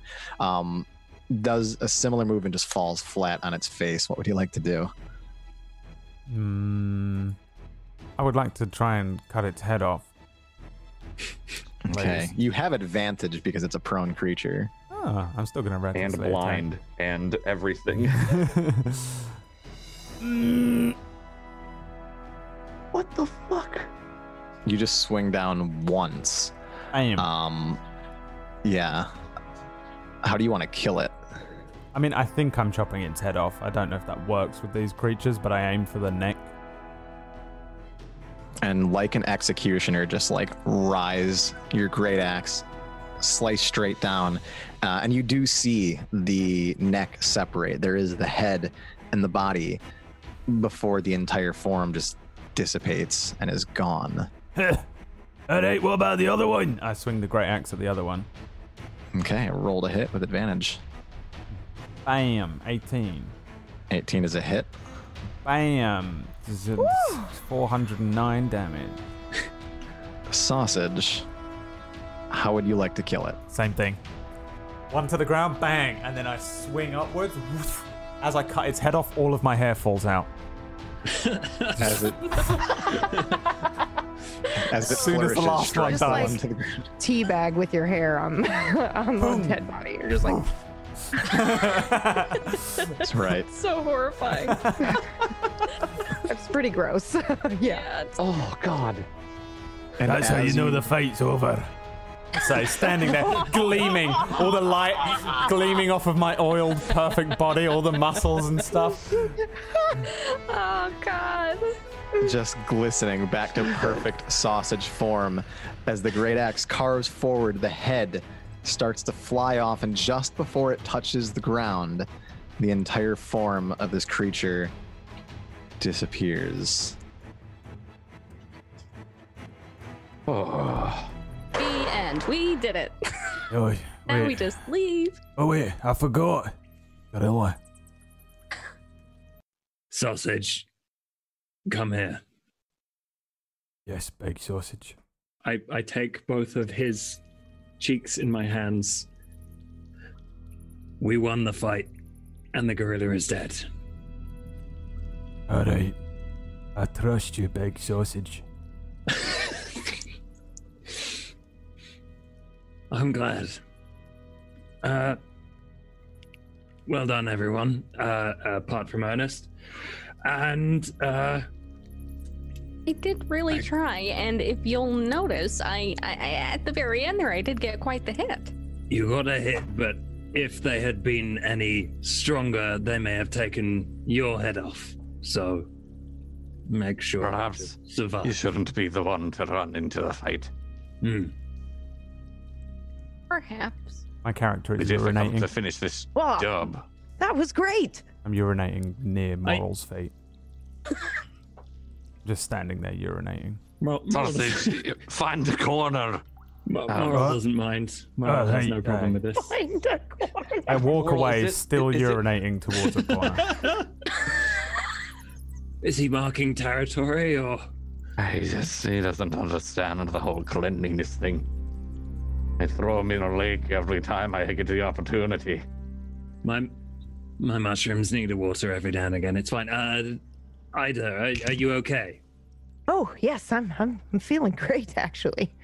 Thanks for asking. Oh, no, but what about... And I point out one of your wounds. Oh. Yeah, well, I've had worse. I have. Or rather, you're not. So no adverse effects from that, points at Jem. Just kind of lift it up and... No? No, you just watch as the purple energy inside swirls within the crystalline gem. It's pretty looking, but that's about it. Feels like gold or something like that, but... I think that I could just hold it for a moment. Sure! I just toss it towards you. Oh, God. I'm not Maybe don't hold. Do I have to roll for this? Yeah, give me a dexterity saving throw. Holy shit. Oh, thank God. Huh? Catch it spectacularly. Wow. Ida just like, yeah, sure, here. Boom, tosses it up, and you're just like the perfect catch, clasp it nicely in your hand, and now we're just holding it and examining the gem. Maybe don't throw, very old artifacts, Ida. No, all right. Sorry. I caught it. It's not that heavy. Right out of the air, I caught that. Yeah. I saw that, yes. Very good. I'm just going to look at it. See, it's not that heavy. Way too close to my face. Everybody wounded. But here and there, but otherwise I'm okay. I'm perfect. I'll be even okay. Inspect that. And I'm, you know, do we have a moment to sit while you look at it? I'm looking directly at Ernie.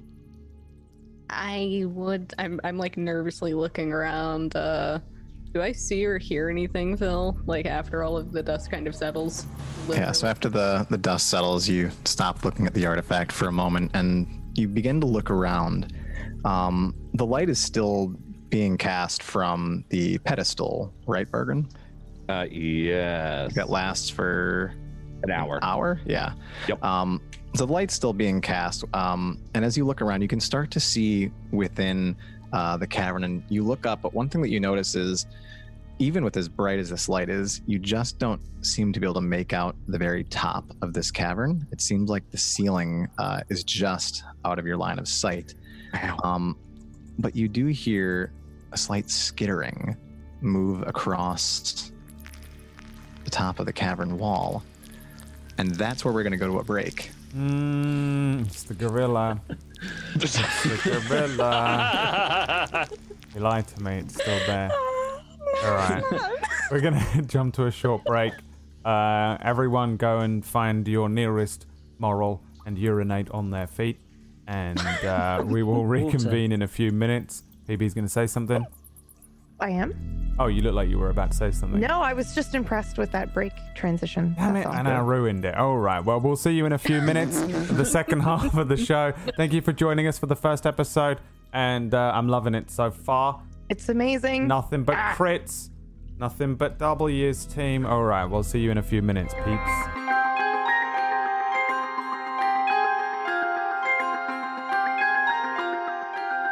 Hello everyone and welcome back to The Guardian's Promise, featuring me and Josh Gaming FTL, GM'd by Phil's Gaming. Please continue, Phil. Take it away. Okay, so Ernest, as you look around the cavern and you look up and you notice that the ceiling isn't visible, though there's a ton of light being cast from this pedestal that the artifact was once resting upon.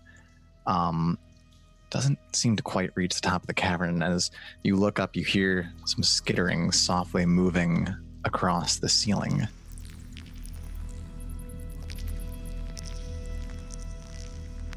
Ooh. I'm just holding it, and I just put both my hands around it and grasp it tightly. And How big is it, by the way? It's, so think of like a candlestick, and then it's got a larger base that's just slightly shorter in height relative to the actual stick that she's holding it by. Awesome. Okay. That's kind of what I was figuring, but I wanted to make sure. Like the candelabra kind of holding a candlestick sort of thing. Okay. Cool. Yep. Yeah, so I'm just grasping it tightly, and I'm just going to say, did you guys happen to hear something? When you like point it out, we'd probably recognize it, I'm guessing. Phil? Yeah, you can hear a soft skitter going across the top. Perhaps they should leave. I kind of want to know what they are. That would be a great idea. Maybe we don't figure out what they are this time. I'd like to heal us and not deal with looking whatever that is. Can I make a guess at what they are? Whatever is making that skittering. Give me a nature check. Okay. 21. So, with Marl being relatively familiar with the area around Ashfall, understanding the Veiled Peaks mountain range and the greater Ashfall forest where you tend to spend most of your time.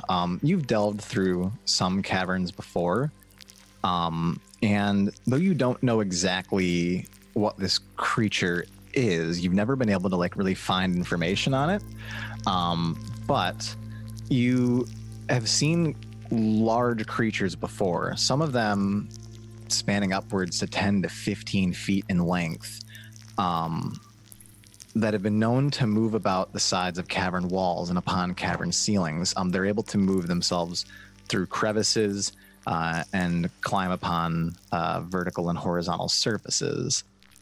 So you would be familiar with seeing the creature before, but I don't think Morrel would have ever put himself in a position to where he would be directly encountering one and know potentially what this thing is and what it does, just that you've seen it before. Okay, so I can describe what it sort of looks like.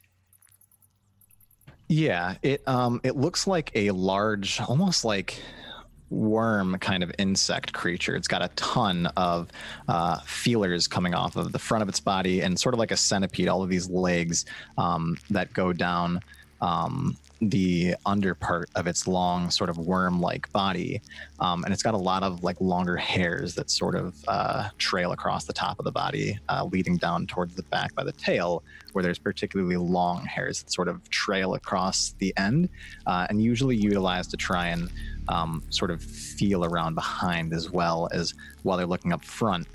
You would know that the face has a ton of teeth, and that there's sort of large oblong, sort of grayish bluish eyeballs on each side of the creature's head.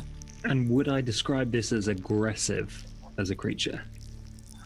I would say that you're probably not familiar. Again, I don't think you would have ever put yourself in a position to actually face it where you could potentially be in danger. So you're not exactly sure as to if this creature is aggressive or not, and what might trigger an aggressive attitude from it.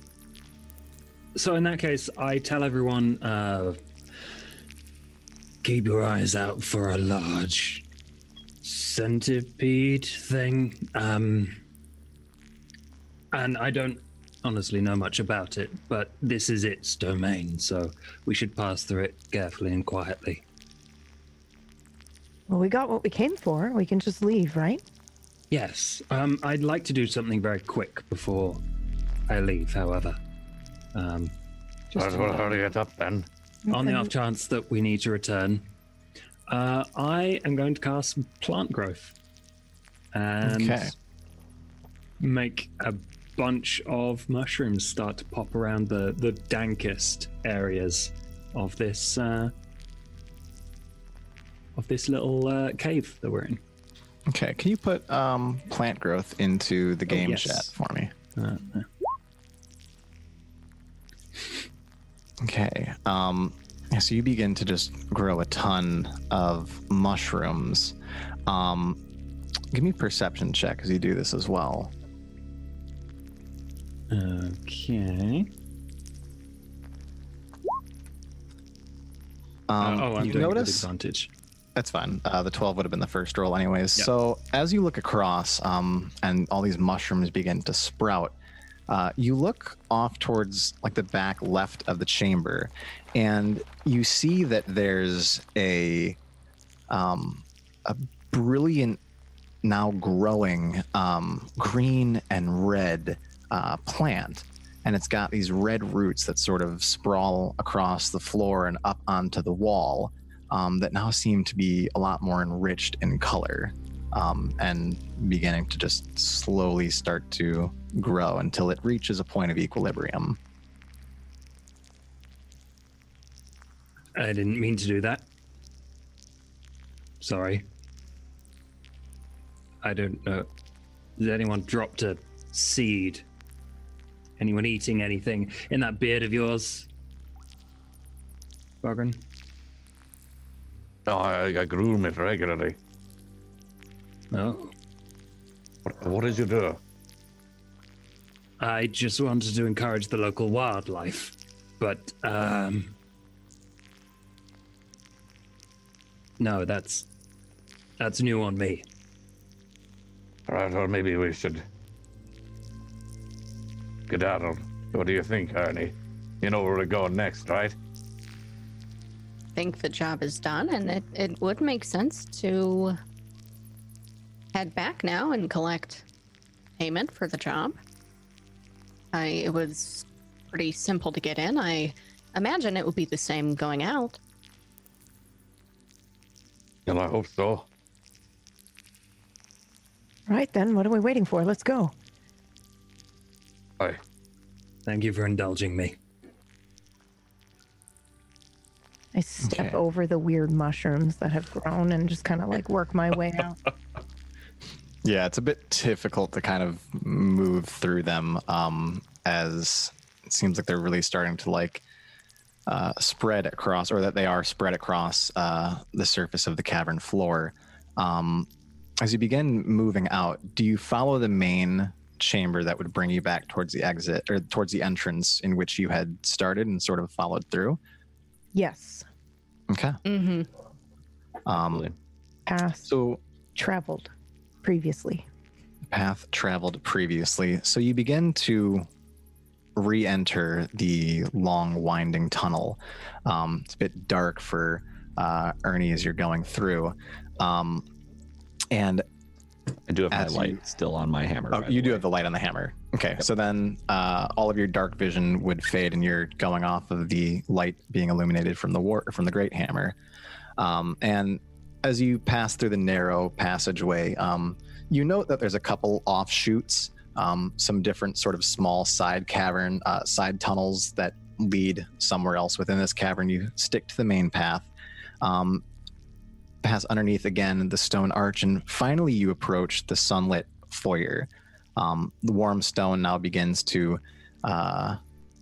warmth beneath your feet, and as you begin to climb up or walk up and ascend towards the exit, you hear a muffled, powerful splitting sound from way up above you.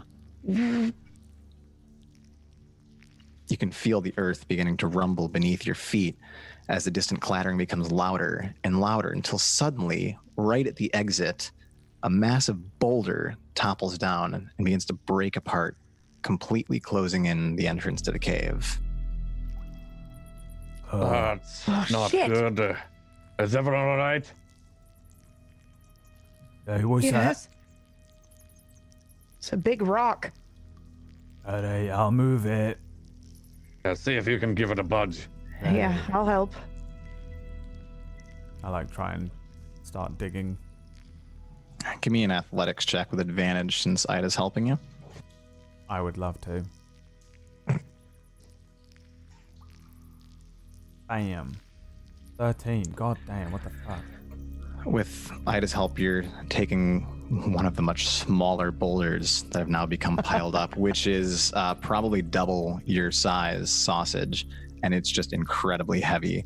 And you begin to move, and as you look, you realize there are just a ton of boulders here, and you're having a bit of a difficult time even with help moving one of the smaller ones. Right, I can do it, but we're gonna be here for a little while, so y'all sit down, I'll start moving them then.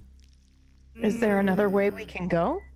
Yeah, there's another way we can go, because I'm hungry.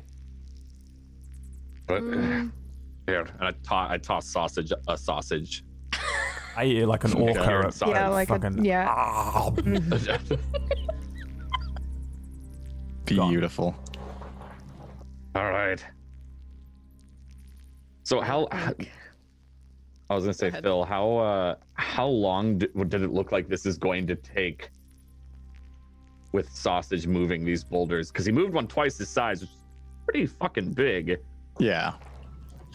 And that being a smaller one, give me an investigation check. Okie dokie. Just to try and see if you can sort of work out potential timeline. 11. You're going to be here till the next day at this rate. It doesn't look like Sausage is moving this at all. Was there a deadline on this? Like, do we have to have the artifact back by a certain time? You weren't given a specific day. Ernest, when you agreed to take on this quest and hire some help, it was that you had the impression of urgency, but you also sort of just understood your task to be go in, collect the Guardian's artifact, get out, ascend the Veiled Peaks, and meet me in the temple. I think it might be time for us to consider an alternate path. Well, that's not good. There was one back there. Do you want me to go look? We move together. Yes, perhaps we should stick together. All right. Let's go together then. Give me a few minutes first. And I sit down and cross my legs and start... what language would that be? I chant in, probably. I might actually start chanting in Celestial. Prayer of Healing, which takes 10 minutes to cast. Okay. Anyone do anything else while Bargrin is casting Prayer of Healing? For the record, by the way, in this homebrew world, short rests take 10 minutes to complete instead of the traditional hour. Your long rest will still be 8 hours. But for the scope of efficiency and allowing you to not be burdened down by some of the game mechanics, a short rest takes 10 minutes. So you can take time to begin to bandage yourself and heal, roll hit dice if you'd like, or do anything else that you would maybe normally do during a short rest while Bargrin is casting, ritual casting Prayer of Healing. Can I see what his heal does before I use a hit dice? It's 11 and basically up to 6 people. So all of us get 11 HP back. Okay. Who's in the possession of the Guardian's artifact? I was. Boss. I think I would probably just be like polishing it. Okay. Looking it over. Well then, Ernest, you receive 5 hit points from the 11. Oh. Would I? Well, I didn't even take a hit, so I don't know if I would even notice that. Oh yeah, you were at full already. Yeah, so could I? I don't think I would even catch on to that it would have that effect. Could I just do a basic arcana check on it to see if I can gather anything? Do I get bad vibes? Yeah, give me an arcana check. I'd say that you could spend your short rest trying to, as you're determining, do I get bad vibes from this, just trying to generally work out what this thing does. And I'm going to put a handout in your folder. Oh, none of that. Can you wait till we finished streaming? Thank you. You too.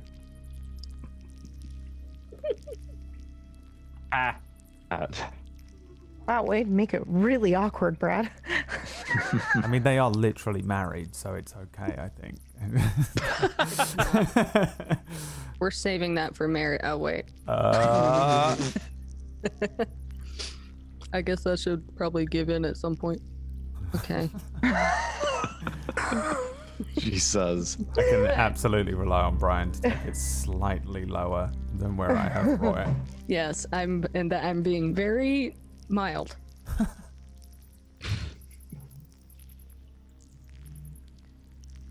Okay. Anyone else do anything during your short rest? Press ups. Okay. I am watching my brother. I'm very proud of him.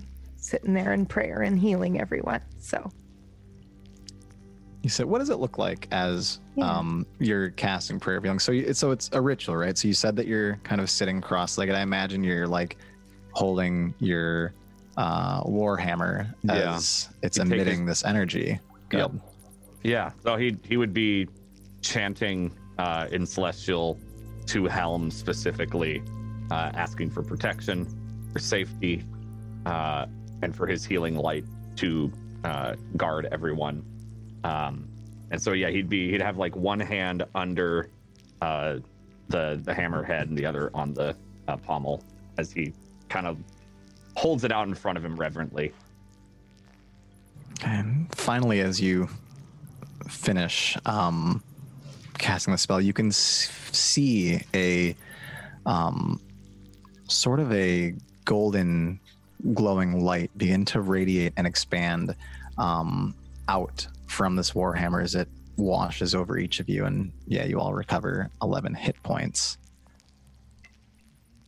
Imagine at this point, Bargrin, now finishing the prayer, sort of stands himself up and... You're all feeling better? Much, thank you. Oh, wasn't it hurt? I was. Doctor, all right. Sorry, I feel a little better. As I see probably like a wound closed up on your chest, a new scar from before. All my little cuts and bruises that I had from that fight are gone, all but like a couple of little knocks. Mm-hmm. Which is good enough. I mean, I still look at you expectantly. If I'm not really doing anything, you can imagine that my character is almost always just looking at Ida and Bargrin. One of them. Like, you know, like how a dog will just look at you? When you're watching TV mm-hmm. and they're like looking at you as if you're their TV, you know? I am often just doing that expectantly, watching them and waiting for them to move or do something or whatever. And often as we are traveling or walking places, I'm the one sneaking the extra sausages to Sausage. I'll just like toss it behind me and see if he can catch it. Absolutely. And he does every time. Mm-hmm. Every time. Yeah, if you're looking at me expectantly, like after stone's like, have you done your daily prayers yet, Sausage? I haven't. I think at this point I don't even need to roll insight with Sausage. I know he's lying. Like, I'll always tell you two the truth. Just like with my dog, when I look at him and I know exactly what he's thinking. I'm like, oh, he's going to try and steal stuff from the trash. I know it. I know it before he's going to do it, but he doesn't know that I know that. That's how you're looking at me. So yeah, for sure. I have not done it. I saw the two of them when we were walking. All right. Oh, well. Benny, Marl, you're probably one of the better ones. I mean, I can feel my way around a mountain, no doubt, but I think you're a little better tracker than I. Would you be able to find a way out? I can try. That's all we expect from anyone. Succeeding is always nice. An expectation. Yes, I hope there's a lot to be learned from losing as well. I wouldn't know. I don't lose. Mm. I like that confidence that you have. It's very positive and inspirational. Yes, it'll be interesting to see how you train your children when I get us lost. Please don't do that. I'll try. And I will. I will use. I will use the if there's any air blowing through the caverns, if there's any plants that are growing in certain places, if there are any sources of water, I follow the natural curvature of the rock. I just touch and smell a lot of different things as I go along my way. Give me a survival check as you begin passing underneath again the rock arch above and descend within the cavern, going down tight tunnel, and you come to a point where the tunnel breaks. You can continue down the main straight path, which is what ultimately led you to the final sepulcher of this cavern, but you also have a path to the right and a path to the left. As you sort of look around and touch and feel, you notice that there's that similar type of greenish red plant with the roots on the walls and the floor, off to the side of the left, off to the side of the right. Just kind of seems empty. You don't really feel any sense of like air blowing through from one way or another. Found something? More of these plants. And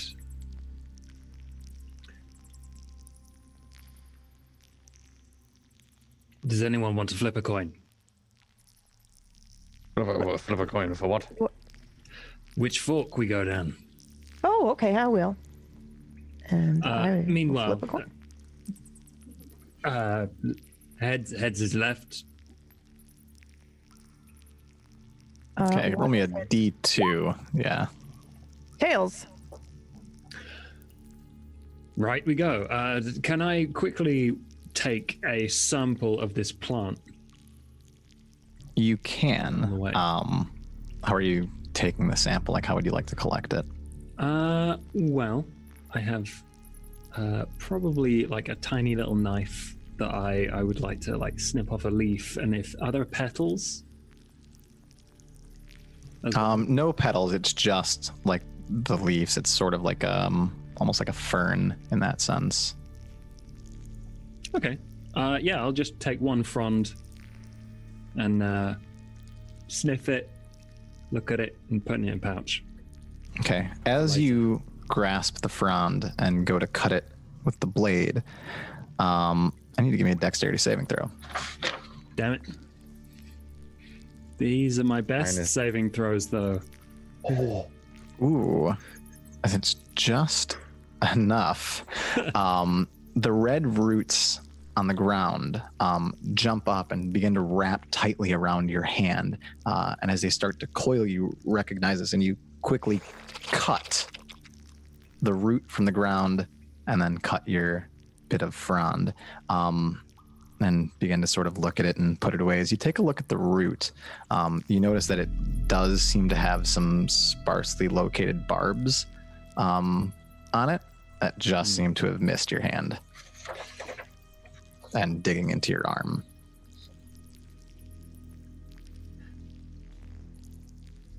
Oh. Careful, everyone. Careful of what? Dangerous plants. Very touchy-feely. All right. Sausage. Don't touch that. These are not for eating. All right.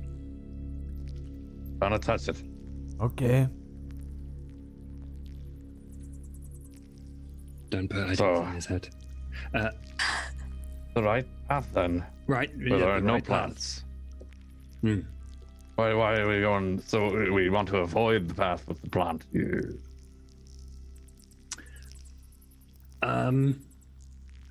Unless you want to know more about these plants, I would like to, but I would also like to leave. So I feel like I think I'd rather leave.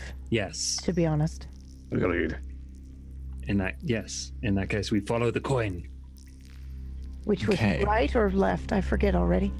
Right, yeah. The coin is going to the right. Oh, right. Okay.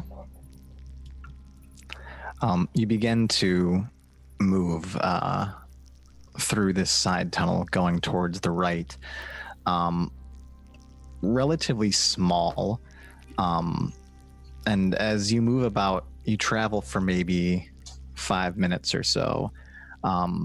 Maybe a little bit deeper, and you occasionally hear the continued droplets of water, what you think is maybe a small skittering overhead, but you quickly look up and you realize in this small cavern that you can actually see the ceiling, and you don't see anything moving. Finally, you round the corner and you come to the end, and how is the party aligned? Like, who's leading? Versus probably who's all the way at the rear, at the front, somewhere. Okay. Maybe so Moral. I guess Ida? I would be right next to you because. And I'd be behind Ida. Yeah. Would like to be in the middle. That way, I'm safe from the front and the back. I'll probably be last then, just wandering along, dragging my great axe along the stone, probably making a lot of noise. I occasionally will I probably every other day have to cast mending on his axe. Just because he chips it all the time. Yeah, Sausage is kind of moving around like an ADHD child, dragging the axe, kind of bobbing and hitting against the side of the cavern walls. But as Moral and Ida begin to move forward, you start to finally round this corner that moves off to the left, and you can make out a very dim light at what seems to be like the end of this tunnel. This is such a weird question. Is it like a warm campfire light or like a white daylight light? It is like a warm, sorry. It's a good question. It's like a warm campfire light. It's got nice hues of soft orange and red, a little bit of a lighter orange to yellow at the base, and it seems to be very dim. Give me a perception check, actually, as you're looking at this.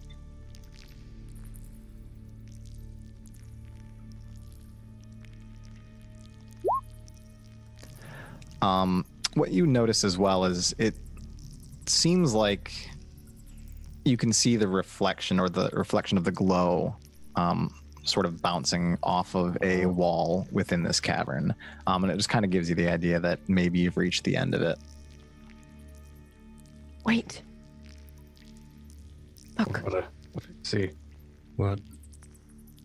Some sort of light over there. Looks like a firelight, though. Everyone be ready if it's a campfire. Well, perhaps it's what's the time? Is it? What time in here? It's dark. How long have we been in this cavern? And I guess when did we enter?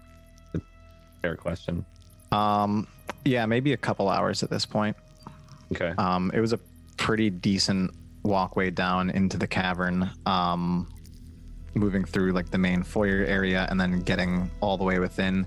Yeah, maybe took like an hour or so, about a similar time to come back, and then sort of the time that you spent resting, trying to work out maybe if you could move those boulders and then moving deeper within to go along the side. It's maybe been 2.5-3 hours at this point since you had first entered. Okay. What time of day do we enter? Probably about midday. So there should be there's still light outside. Yeah, there should still be light outside. I mean,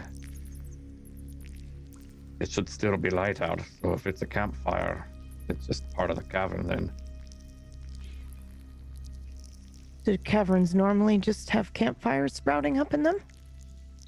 I look down at, or look back at Sausage. Depends on what creatures live in it. Gorilla? Maybe it is the gorilla. You didn't actually summon a gorilla, did you, Ernie?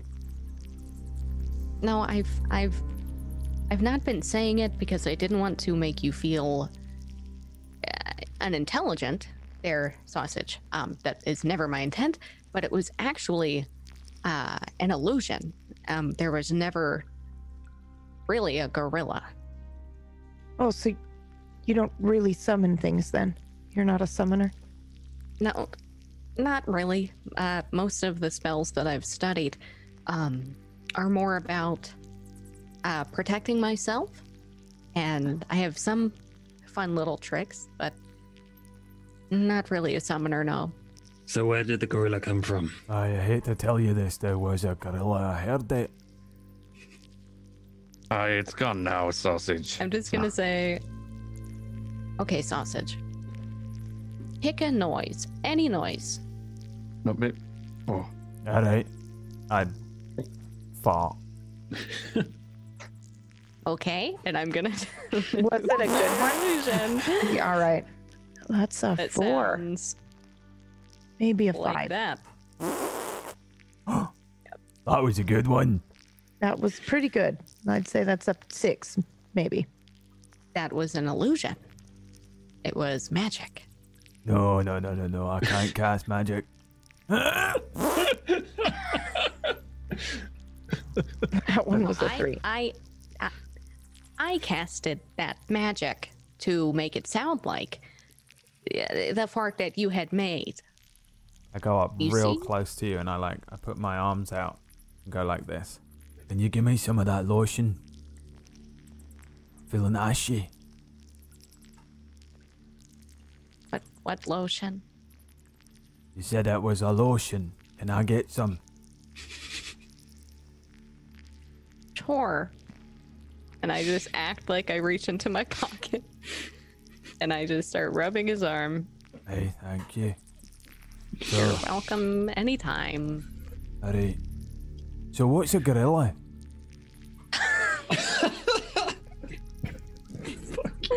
It's a dead thing now, sausage. It's dead. Alright. Don't have to worry about it. Don't encourage him, Ernie. I believe that anyone has the ability to learn. I believe that I do. You can tell that I'm questioning that very much. I've been trying a long time. What on earth with that scale you were rating on, Ida? Sorry, what? What on earth was that scale you were rating on? Oh, the farting scale. From 1 to... Loud, resonation, and smell. If all of those three things are very good, then the rating's higher. You learned it from Pa. Mm. I'm going to have to... You wouldn't mind teaching me, would you? Of course not. Although... Oh, my least favorite Brighthammer traditions. Being quite large, I can get quite the resonance, if you understand. Oh, absolutely. I imagine the smell's pretty great, too. Depends on what I eat. You're incorrigible. Anyway, we I do hate to cut this short, but we do have a job to do, and I would love to talk about farting and the mechanisms behind it while we continue on. All right. What about that potential campfire? Indeed. Are we just going to ignore it, or?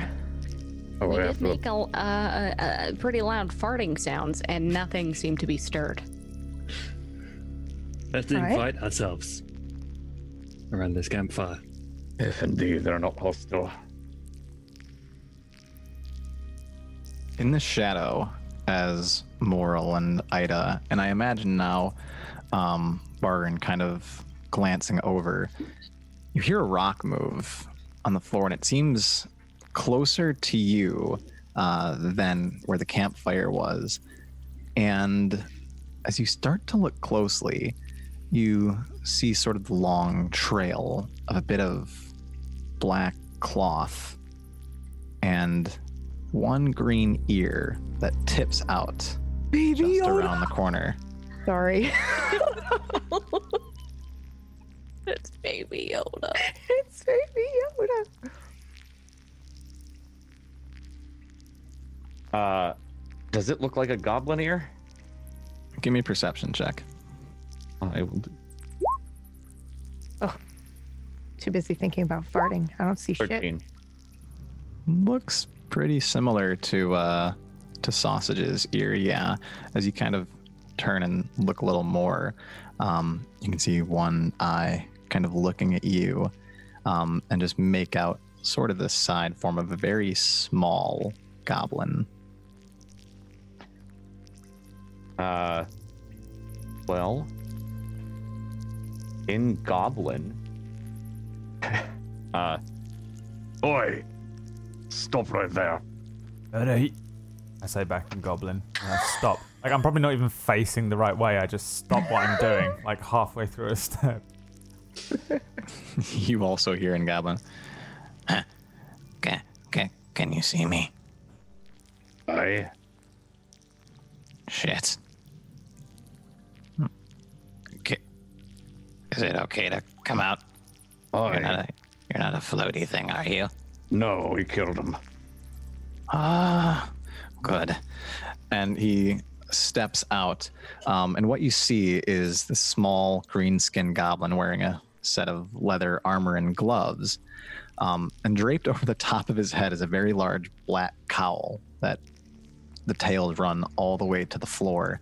But what you notice is it seems to be a bit big on him, to where it kind of continues to fall over the eyes a little bit, and he looks just like this. My gosh, it's adorable. In Goblin. You speak common? Question mark. Yeah. Aye. What's that? I do. I am still stood still behind you. In common then. Can you understand me? Aye. Looking at that guy. Looking at this cowled goblin. You hear back in Goblin. What are you saying? Back in Goblin, or like, look at the party. It only speaks Goblin. No, I don't. I'm talking. I don't think he's like, talking about you, Sausage. He's talking about this fella. Perhaps you should come have a conversation. That's a trick. Can I move, Bargrin? You can move, aye. Don't attack the other goblin. All right, who's that? Hi, Benny. Who are you? I'm Sausage. I haven't seen a goblin in a little while. What brings you to my home? Looking to leave.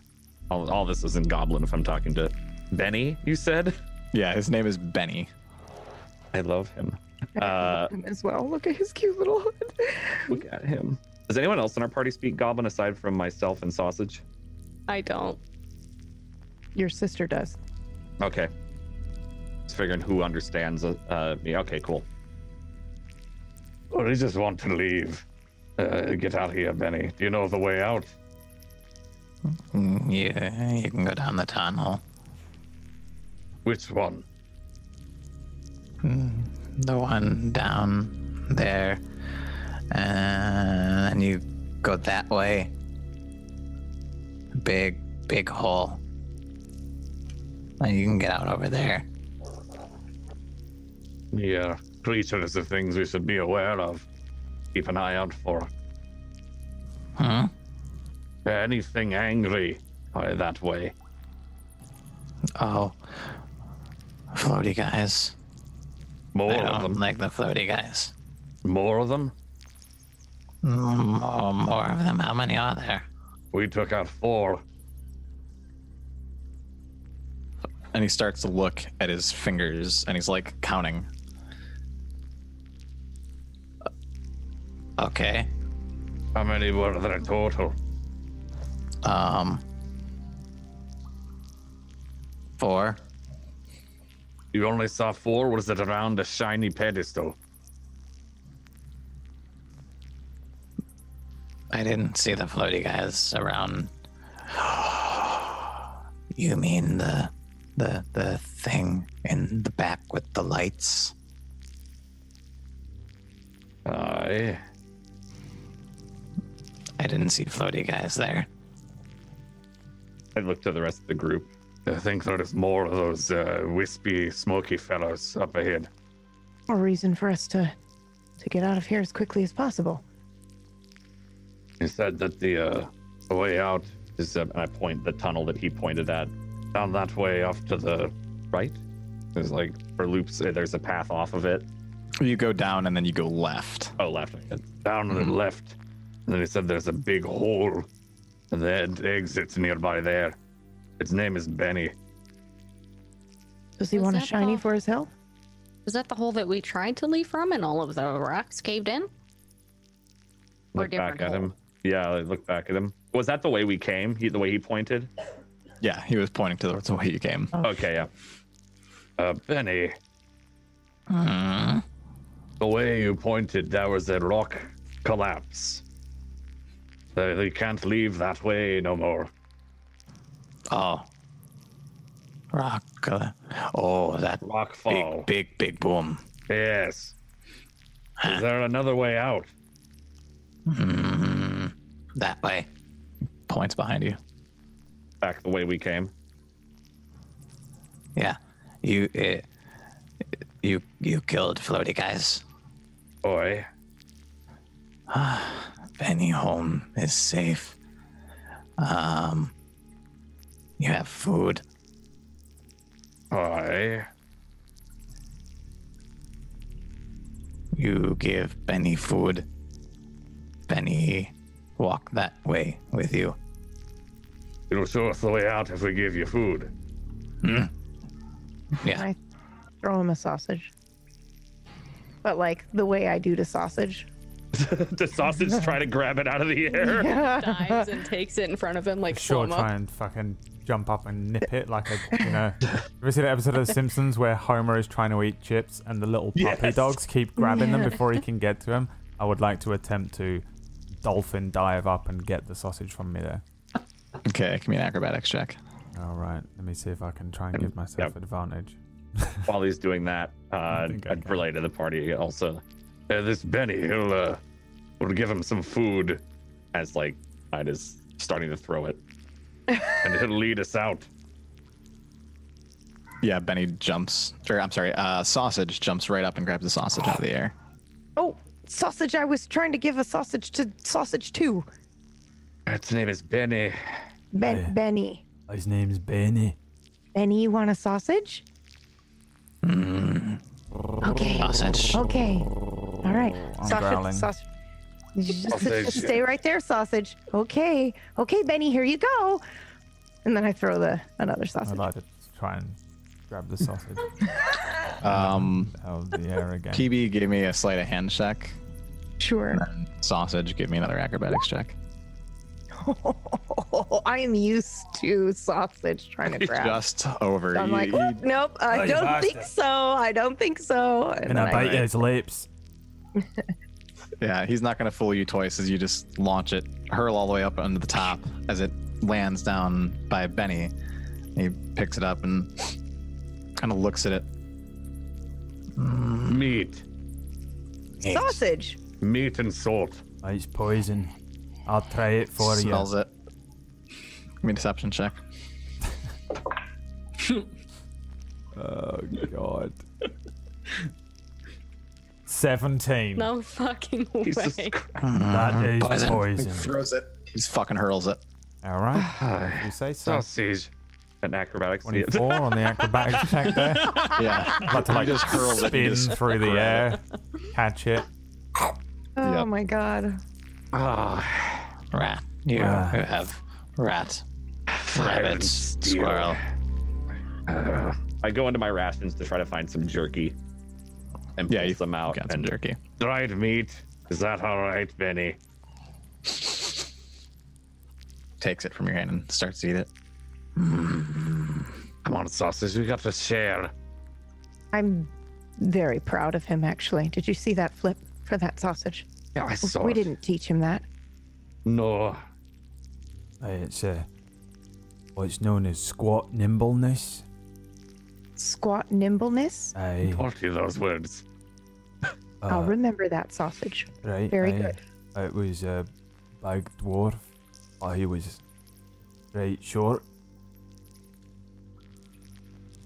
That's a lovely story. In the prison. Oh. Aye. He said you can be squat, but nimble. It's a very lovely story. Squat nimbleness. Right. Like Vargrin's trying to think of, did he mishear those words just like illusion, or is it actually a phrase that he means to say, and I have no idea? Oh, it's for sure something that someone told me. Totally. I definitely don't know. I don't know what the word squat or nimbleness means. Someone else told me what that means. Yup. All right. Well, and in common, Benny will lead us to the exit. Oh, we do have to motion back me. It might have been that out of the tunnel, Marl. So I did try. I did try. Did indeed. Solid effort. Sausage? Well, at least we know to not eat/step on those flowers. True. But and we found Benny. That was my plan all along. All right, well done. Wow, smarter than me. Well, you didn't really study much in school, Ida. I didn't go to school, did I? Yes, you didn't. That's what I meant. Oh, right. Benny, I want to lead the way then. Okay. Benny starts to walk forward, and as you're walking, he kind of turns back towards you. So, why are you at Benny's house? Exploring. That's all I'm for a walk.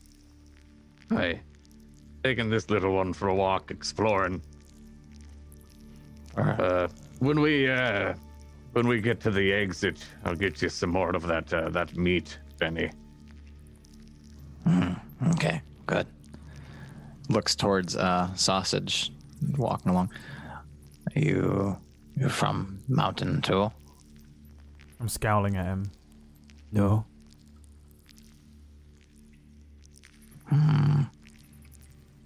No, I'm looking at you like up and down, kind of perplexed. I'm from the forest.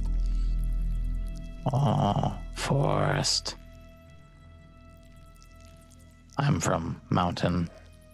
Now I hear. You should stay here. Yeah, safe here. Much more safe behind that rock. You came behind that one. You know you're safe there.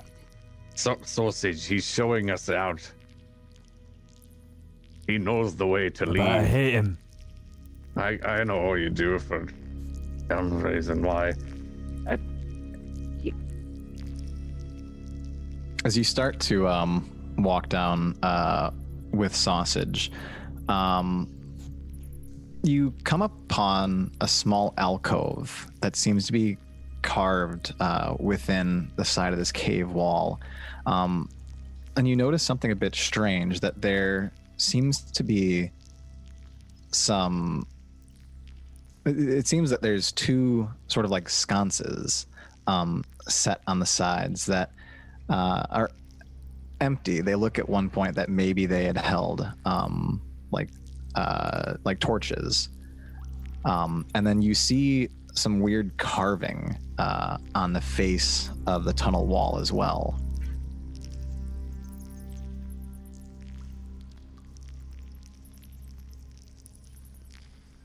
Is it a language? The carving is the carving language? Mm-hmm. You stop to like actually take a look at it for a minute? Yeah, I've probably been taking notes about just random different things.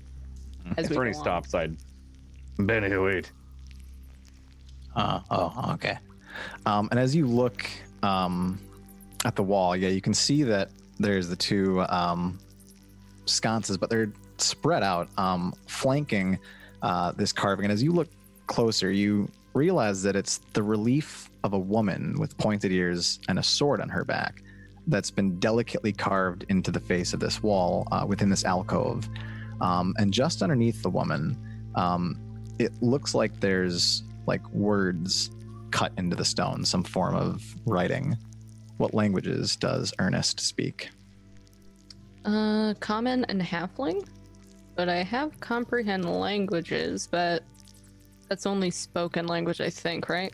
It's spoken or written. Yeah. Okay, you must be touching the surface on which the words are written. Okay. Yeah, it doesn't appear to be written in common or halfling. Okay, then I would draw like a quick sketch of it, of the image, and then just say, I'd like to take a quick moment here, if we have just 1 minute, to comprehend the language that's written here, if that's all right. What is everyone. It? What are you looking at? I peer over your shoulder. I'll just it appears to be what seems to be an elven woman with a sword. There's something written here, but can you understand the writing here? I'm assuming it's not in Goblin, Dwarvish, Common, or Celestial. No, it's not.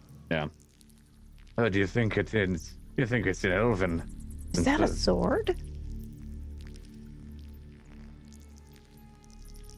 No, it could be elven. Does anyone here speak or understand? Hey. No. I can speak. You can speak very well, Sausage. Thank you. Very well. And you shake as well. And you sit. Sit down. You can roll over. And like my hands are up like.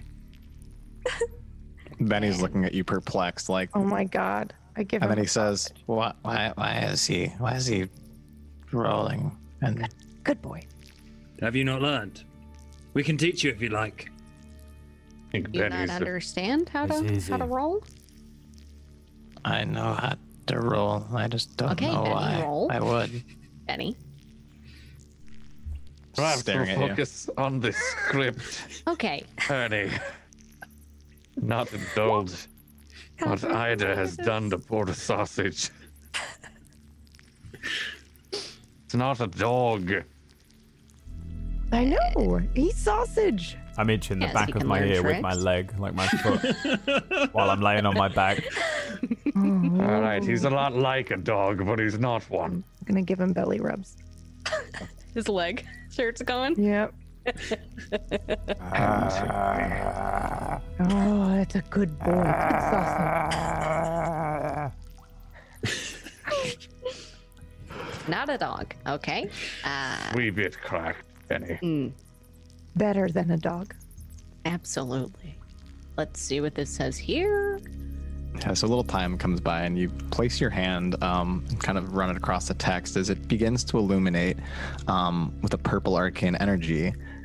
And it says, Mirin, to honor her courage, to preserve her memory, to protect her spirit. We stand together, even in death. The Guardian's Promise. Oh, shit. Oh, shit, he said the thing. I'll read that to everyone out loud. What do they mean, stand together and protect? That's bad, that. I tell you. Even in death. Did we just... Was that them back there? Who? I'm thinking back to those smoky figures. Did one of them have a sword that looked like this? A lot, like, because it's is it a great sword that she has up on her shoulder? No, it's just like a little bit longer, but it's not a great sword. In terms of like being that large. Yeah. You try and look at like the carving of the hilt and the handle and up to the pommel, and they all seem to be similar in appearance. It's kind of tough to tell because this is like just a crudely carved relief into a stone wall, but you recall some similarities to the swords that they had, especially when the one creature dropped the sword and it hit the ground. Mm-hmm. You notice some similarities between them. This could have been what we fought. This beyond death. Were they guarding? And I looked at you, Ernie. The guarding that artifact. That could very well have been what they were doing. Well, then, did we just essentially grave rob someone? Well, I didn't see any graves. Did you, Ernie? No, I didn't. And here's the thing: I very much trust the man who gave us this job, and I don't think if that were the case that we did just do that, I don't think that he was aware of that, or I don't think he had any intention of causing harm or being disrespectful to these guardians here. Perhaps they were bad.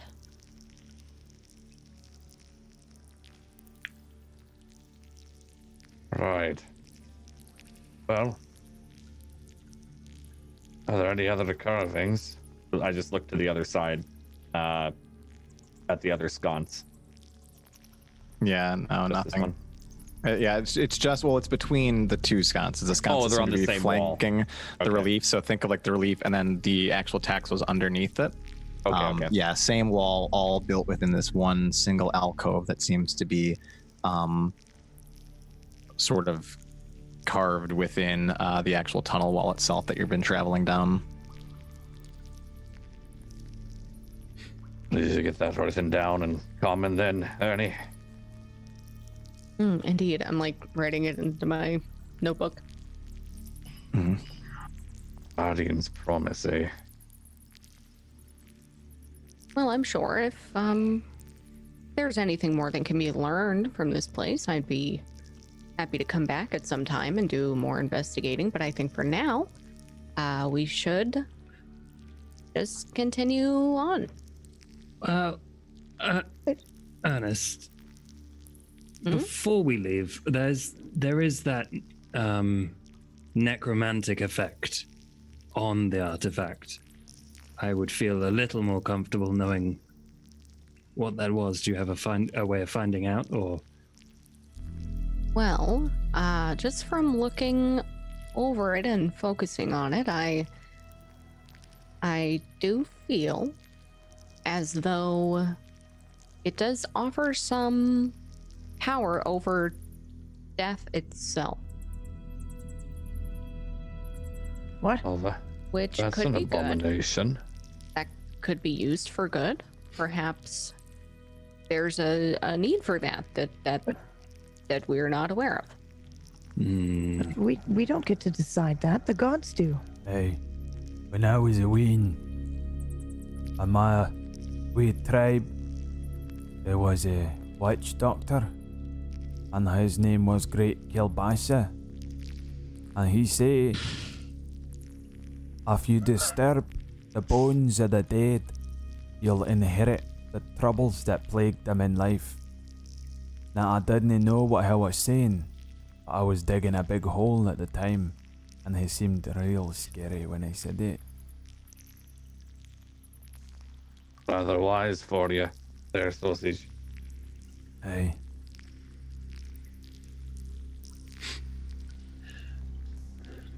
Well,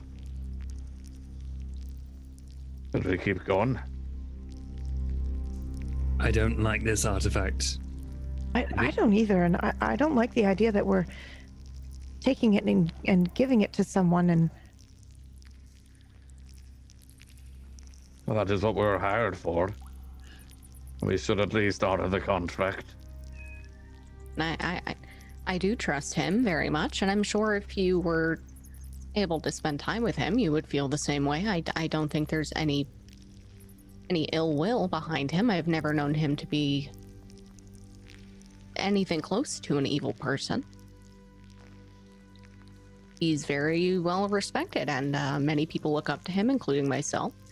I would love to train under him, and if I can complete this journey and return the artifact to him, then I will be able to train under him. Perhaps I could do a more proper introduction at that point. I think these things, these moral issues, are better dealt with in the safety of a home or out of this cave. I look at my brother. Does he look like he agrees with this, or? He mostly looks like he wants to finish the job that we were hired for. All right. All right. Well, I guess if you trust him and my brother trusts you, then that's fine. If we find out any more information on it to the contrary, we can make a decision there too. I don't like the necromantic energy. I agree more. But figuring it out while we're still in this cave with the skittering and such may not be the best plan. I just mean maybe we should put it back and say we couldn't do it. I'm not much of a fan of lying. I try to be a very honest person. I wouldn't like to lie at all about it. Mm? Well, either way, we still have to find a way out. Whether if we were to decide to put it back, we would still need to be able to get out. Right. Extreme skepticism coming from Marl, like in waves. Benny starts to look at each of you. Do I keep walking? Yes. Okay. Let's go. And he begins to walk another 5-10 feet down the tunnel until you finally see the narrow walls begin to widen out again, creating a small room towards the back and a small opening that has some sunlight shining in. And he sort of motions his hand towards the exit. There you go. Do I get another one? What was that called again? Jerky. And I pull out. Sausage. Yes. No, it was... Oh. I just thought maybe he wanted a sausage. Oh, well, we figured that out was a mistake. It's like, it's sausage. And then hand some jerky to Benny. Okay, he eats it. Thank you. Goodbye. Goodbye. Thank you, Benny. Bye, sausage too. I mean, Benny. Bye, Benny. Oh, he lives here. He doesn't want to come with us. Oh, he lives here. Good goblin. Don't need to teach that one. Oh. I pat Benny on the head. Okay. And as you all start to exit out, Benny getting a nice pat on the head, and it pushes the cowl that kind of barely stays over his eyes and just kind of covers his eyes for a moment. You see him kind of adjust it. And as each of you start to walk out, Ernest, you start to feel kind of a strange tightening around your waist. You can hear kind of this squishy, slimy, yet slithering type sound. And as it starts to tighten and wrap, you look over and you see the same thing happening to Benny. You look down, and it looks as if there's this sort of gray, stone-looking tendril beginning to squeeze around your waist. And that is where we'll end today's session. Yeah, fuck, it's Call of Cthulhu. It's a Call of Cthulhu campaign, we just didn't know it. Yeah, fuck you. Oh, but Noodle's not the GM. But what if he is? Oh my god. But what if we didn't know this whole time Phil's had an earpiece in? Beautiful green screen work. CGI Phil. Oh my gosh. Yep. I'm not even married. CGI. It was me all along. The final episode, Noodle's under there. Damn! What is it? That was wonderful. That was that was amazing. Super fun. It was terrible and scary. Yeah. I'm scared of everything. Out of character, in character. I don't even know what's going on. You were almost out of the cave. I was hoping that we'd get to kill Benny. I'm sure you can. He was so cute. Sausage wanted to kill Benny. The cow. I hate him so much. He was so cute. Benny's better than sausage. Benny took all my sausages. Okay. Oh, he did. Still quite a bit. All of them. He took one of my sausages, and I'm becoming incredibly jealous forgive and him. Hateful for it. Mm-hmm. Yeah. Well, he had it, and you stole it from him. Yeah. You're gonna sneak off and kill him before this is over. I'm gonna forget he exists the moment I turn away from him. Yeah. No object permanence. Thank no longer. God, that guy's gone. He's nothing more than a 6-month-old. Mm-hmm. All right. Well, what a great first episode. Thanks, Phil. Yeah, that was amazing. It was really good. Yeah. Gosh. Thanks, Phil. Thank you, and everybody for playing. Thanks for joining us, chat. Thanks for joining us, people that are players. Had a great time RPing with the newcomers, not with PB and Dan though. Sorry, but you know, we all made a promise of honesty there at the end a little bit.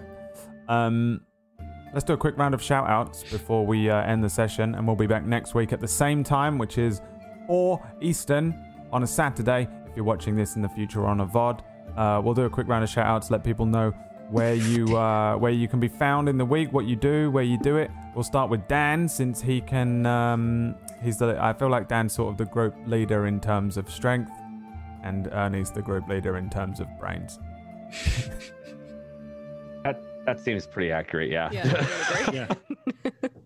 Hi, I'm Domestic Dan. I played Bargrin Brighthammer today, the Helm Cleric. And you can find me at Domestic Dan everywhere. I'm a lifestyle and variety caster. I do cooking, I do gardening, I do all sorts of things, including gaming. Like, I think I'm a Horizon Zero Dawn streamer for the last month. I don't think I'm going to play anything else ever because that game doesn't end. And you can find me after this doing multiplayer Satisfactory with another Table Story vet, Goobers 515. I miss Satisfactory Goobers. number 2. But that's me. Nice. So you can find me later tonight. We will. What about you, Ernest? Where can people find you in the week? What are you doing? I'm playing Ernest Merriweather, the resident fucking nerd. the scaredy cat nerd. But when I'm not doing that, I do a lot of RP. I'm currently in the middle of an Atlas season for Darkside RP where I'm playing Gorekill, and I'm the Admiral's daughter, and I'm the leader of morale. So it's just ridiculous fun memery all the time. And I do that basically every day of the week at this point, sometimes not Sunday, but at 3 p.m. EST. And I endorse that message. Brutal Brian is the best Atlas RPer out there. 100%. Oh, thanks. Wow. I'd agree with that, yeah. 100%. Yep. Mm-hmm. Second best Atlas RPer, Josh. Where can people find you? You dropped me in it. I know. I'm sorry.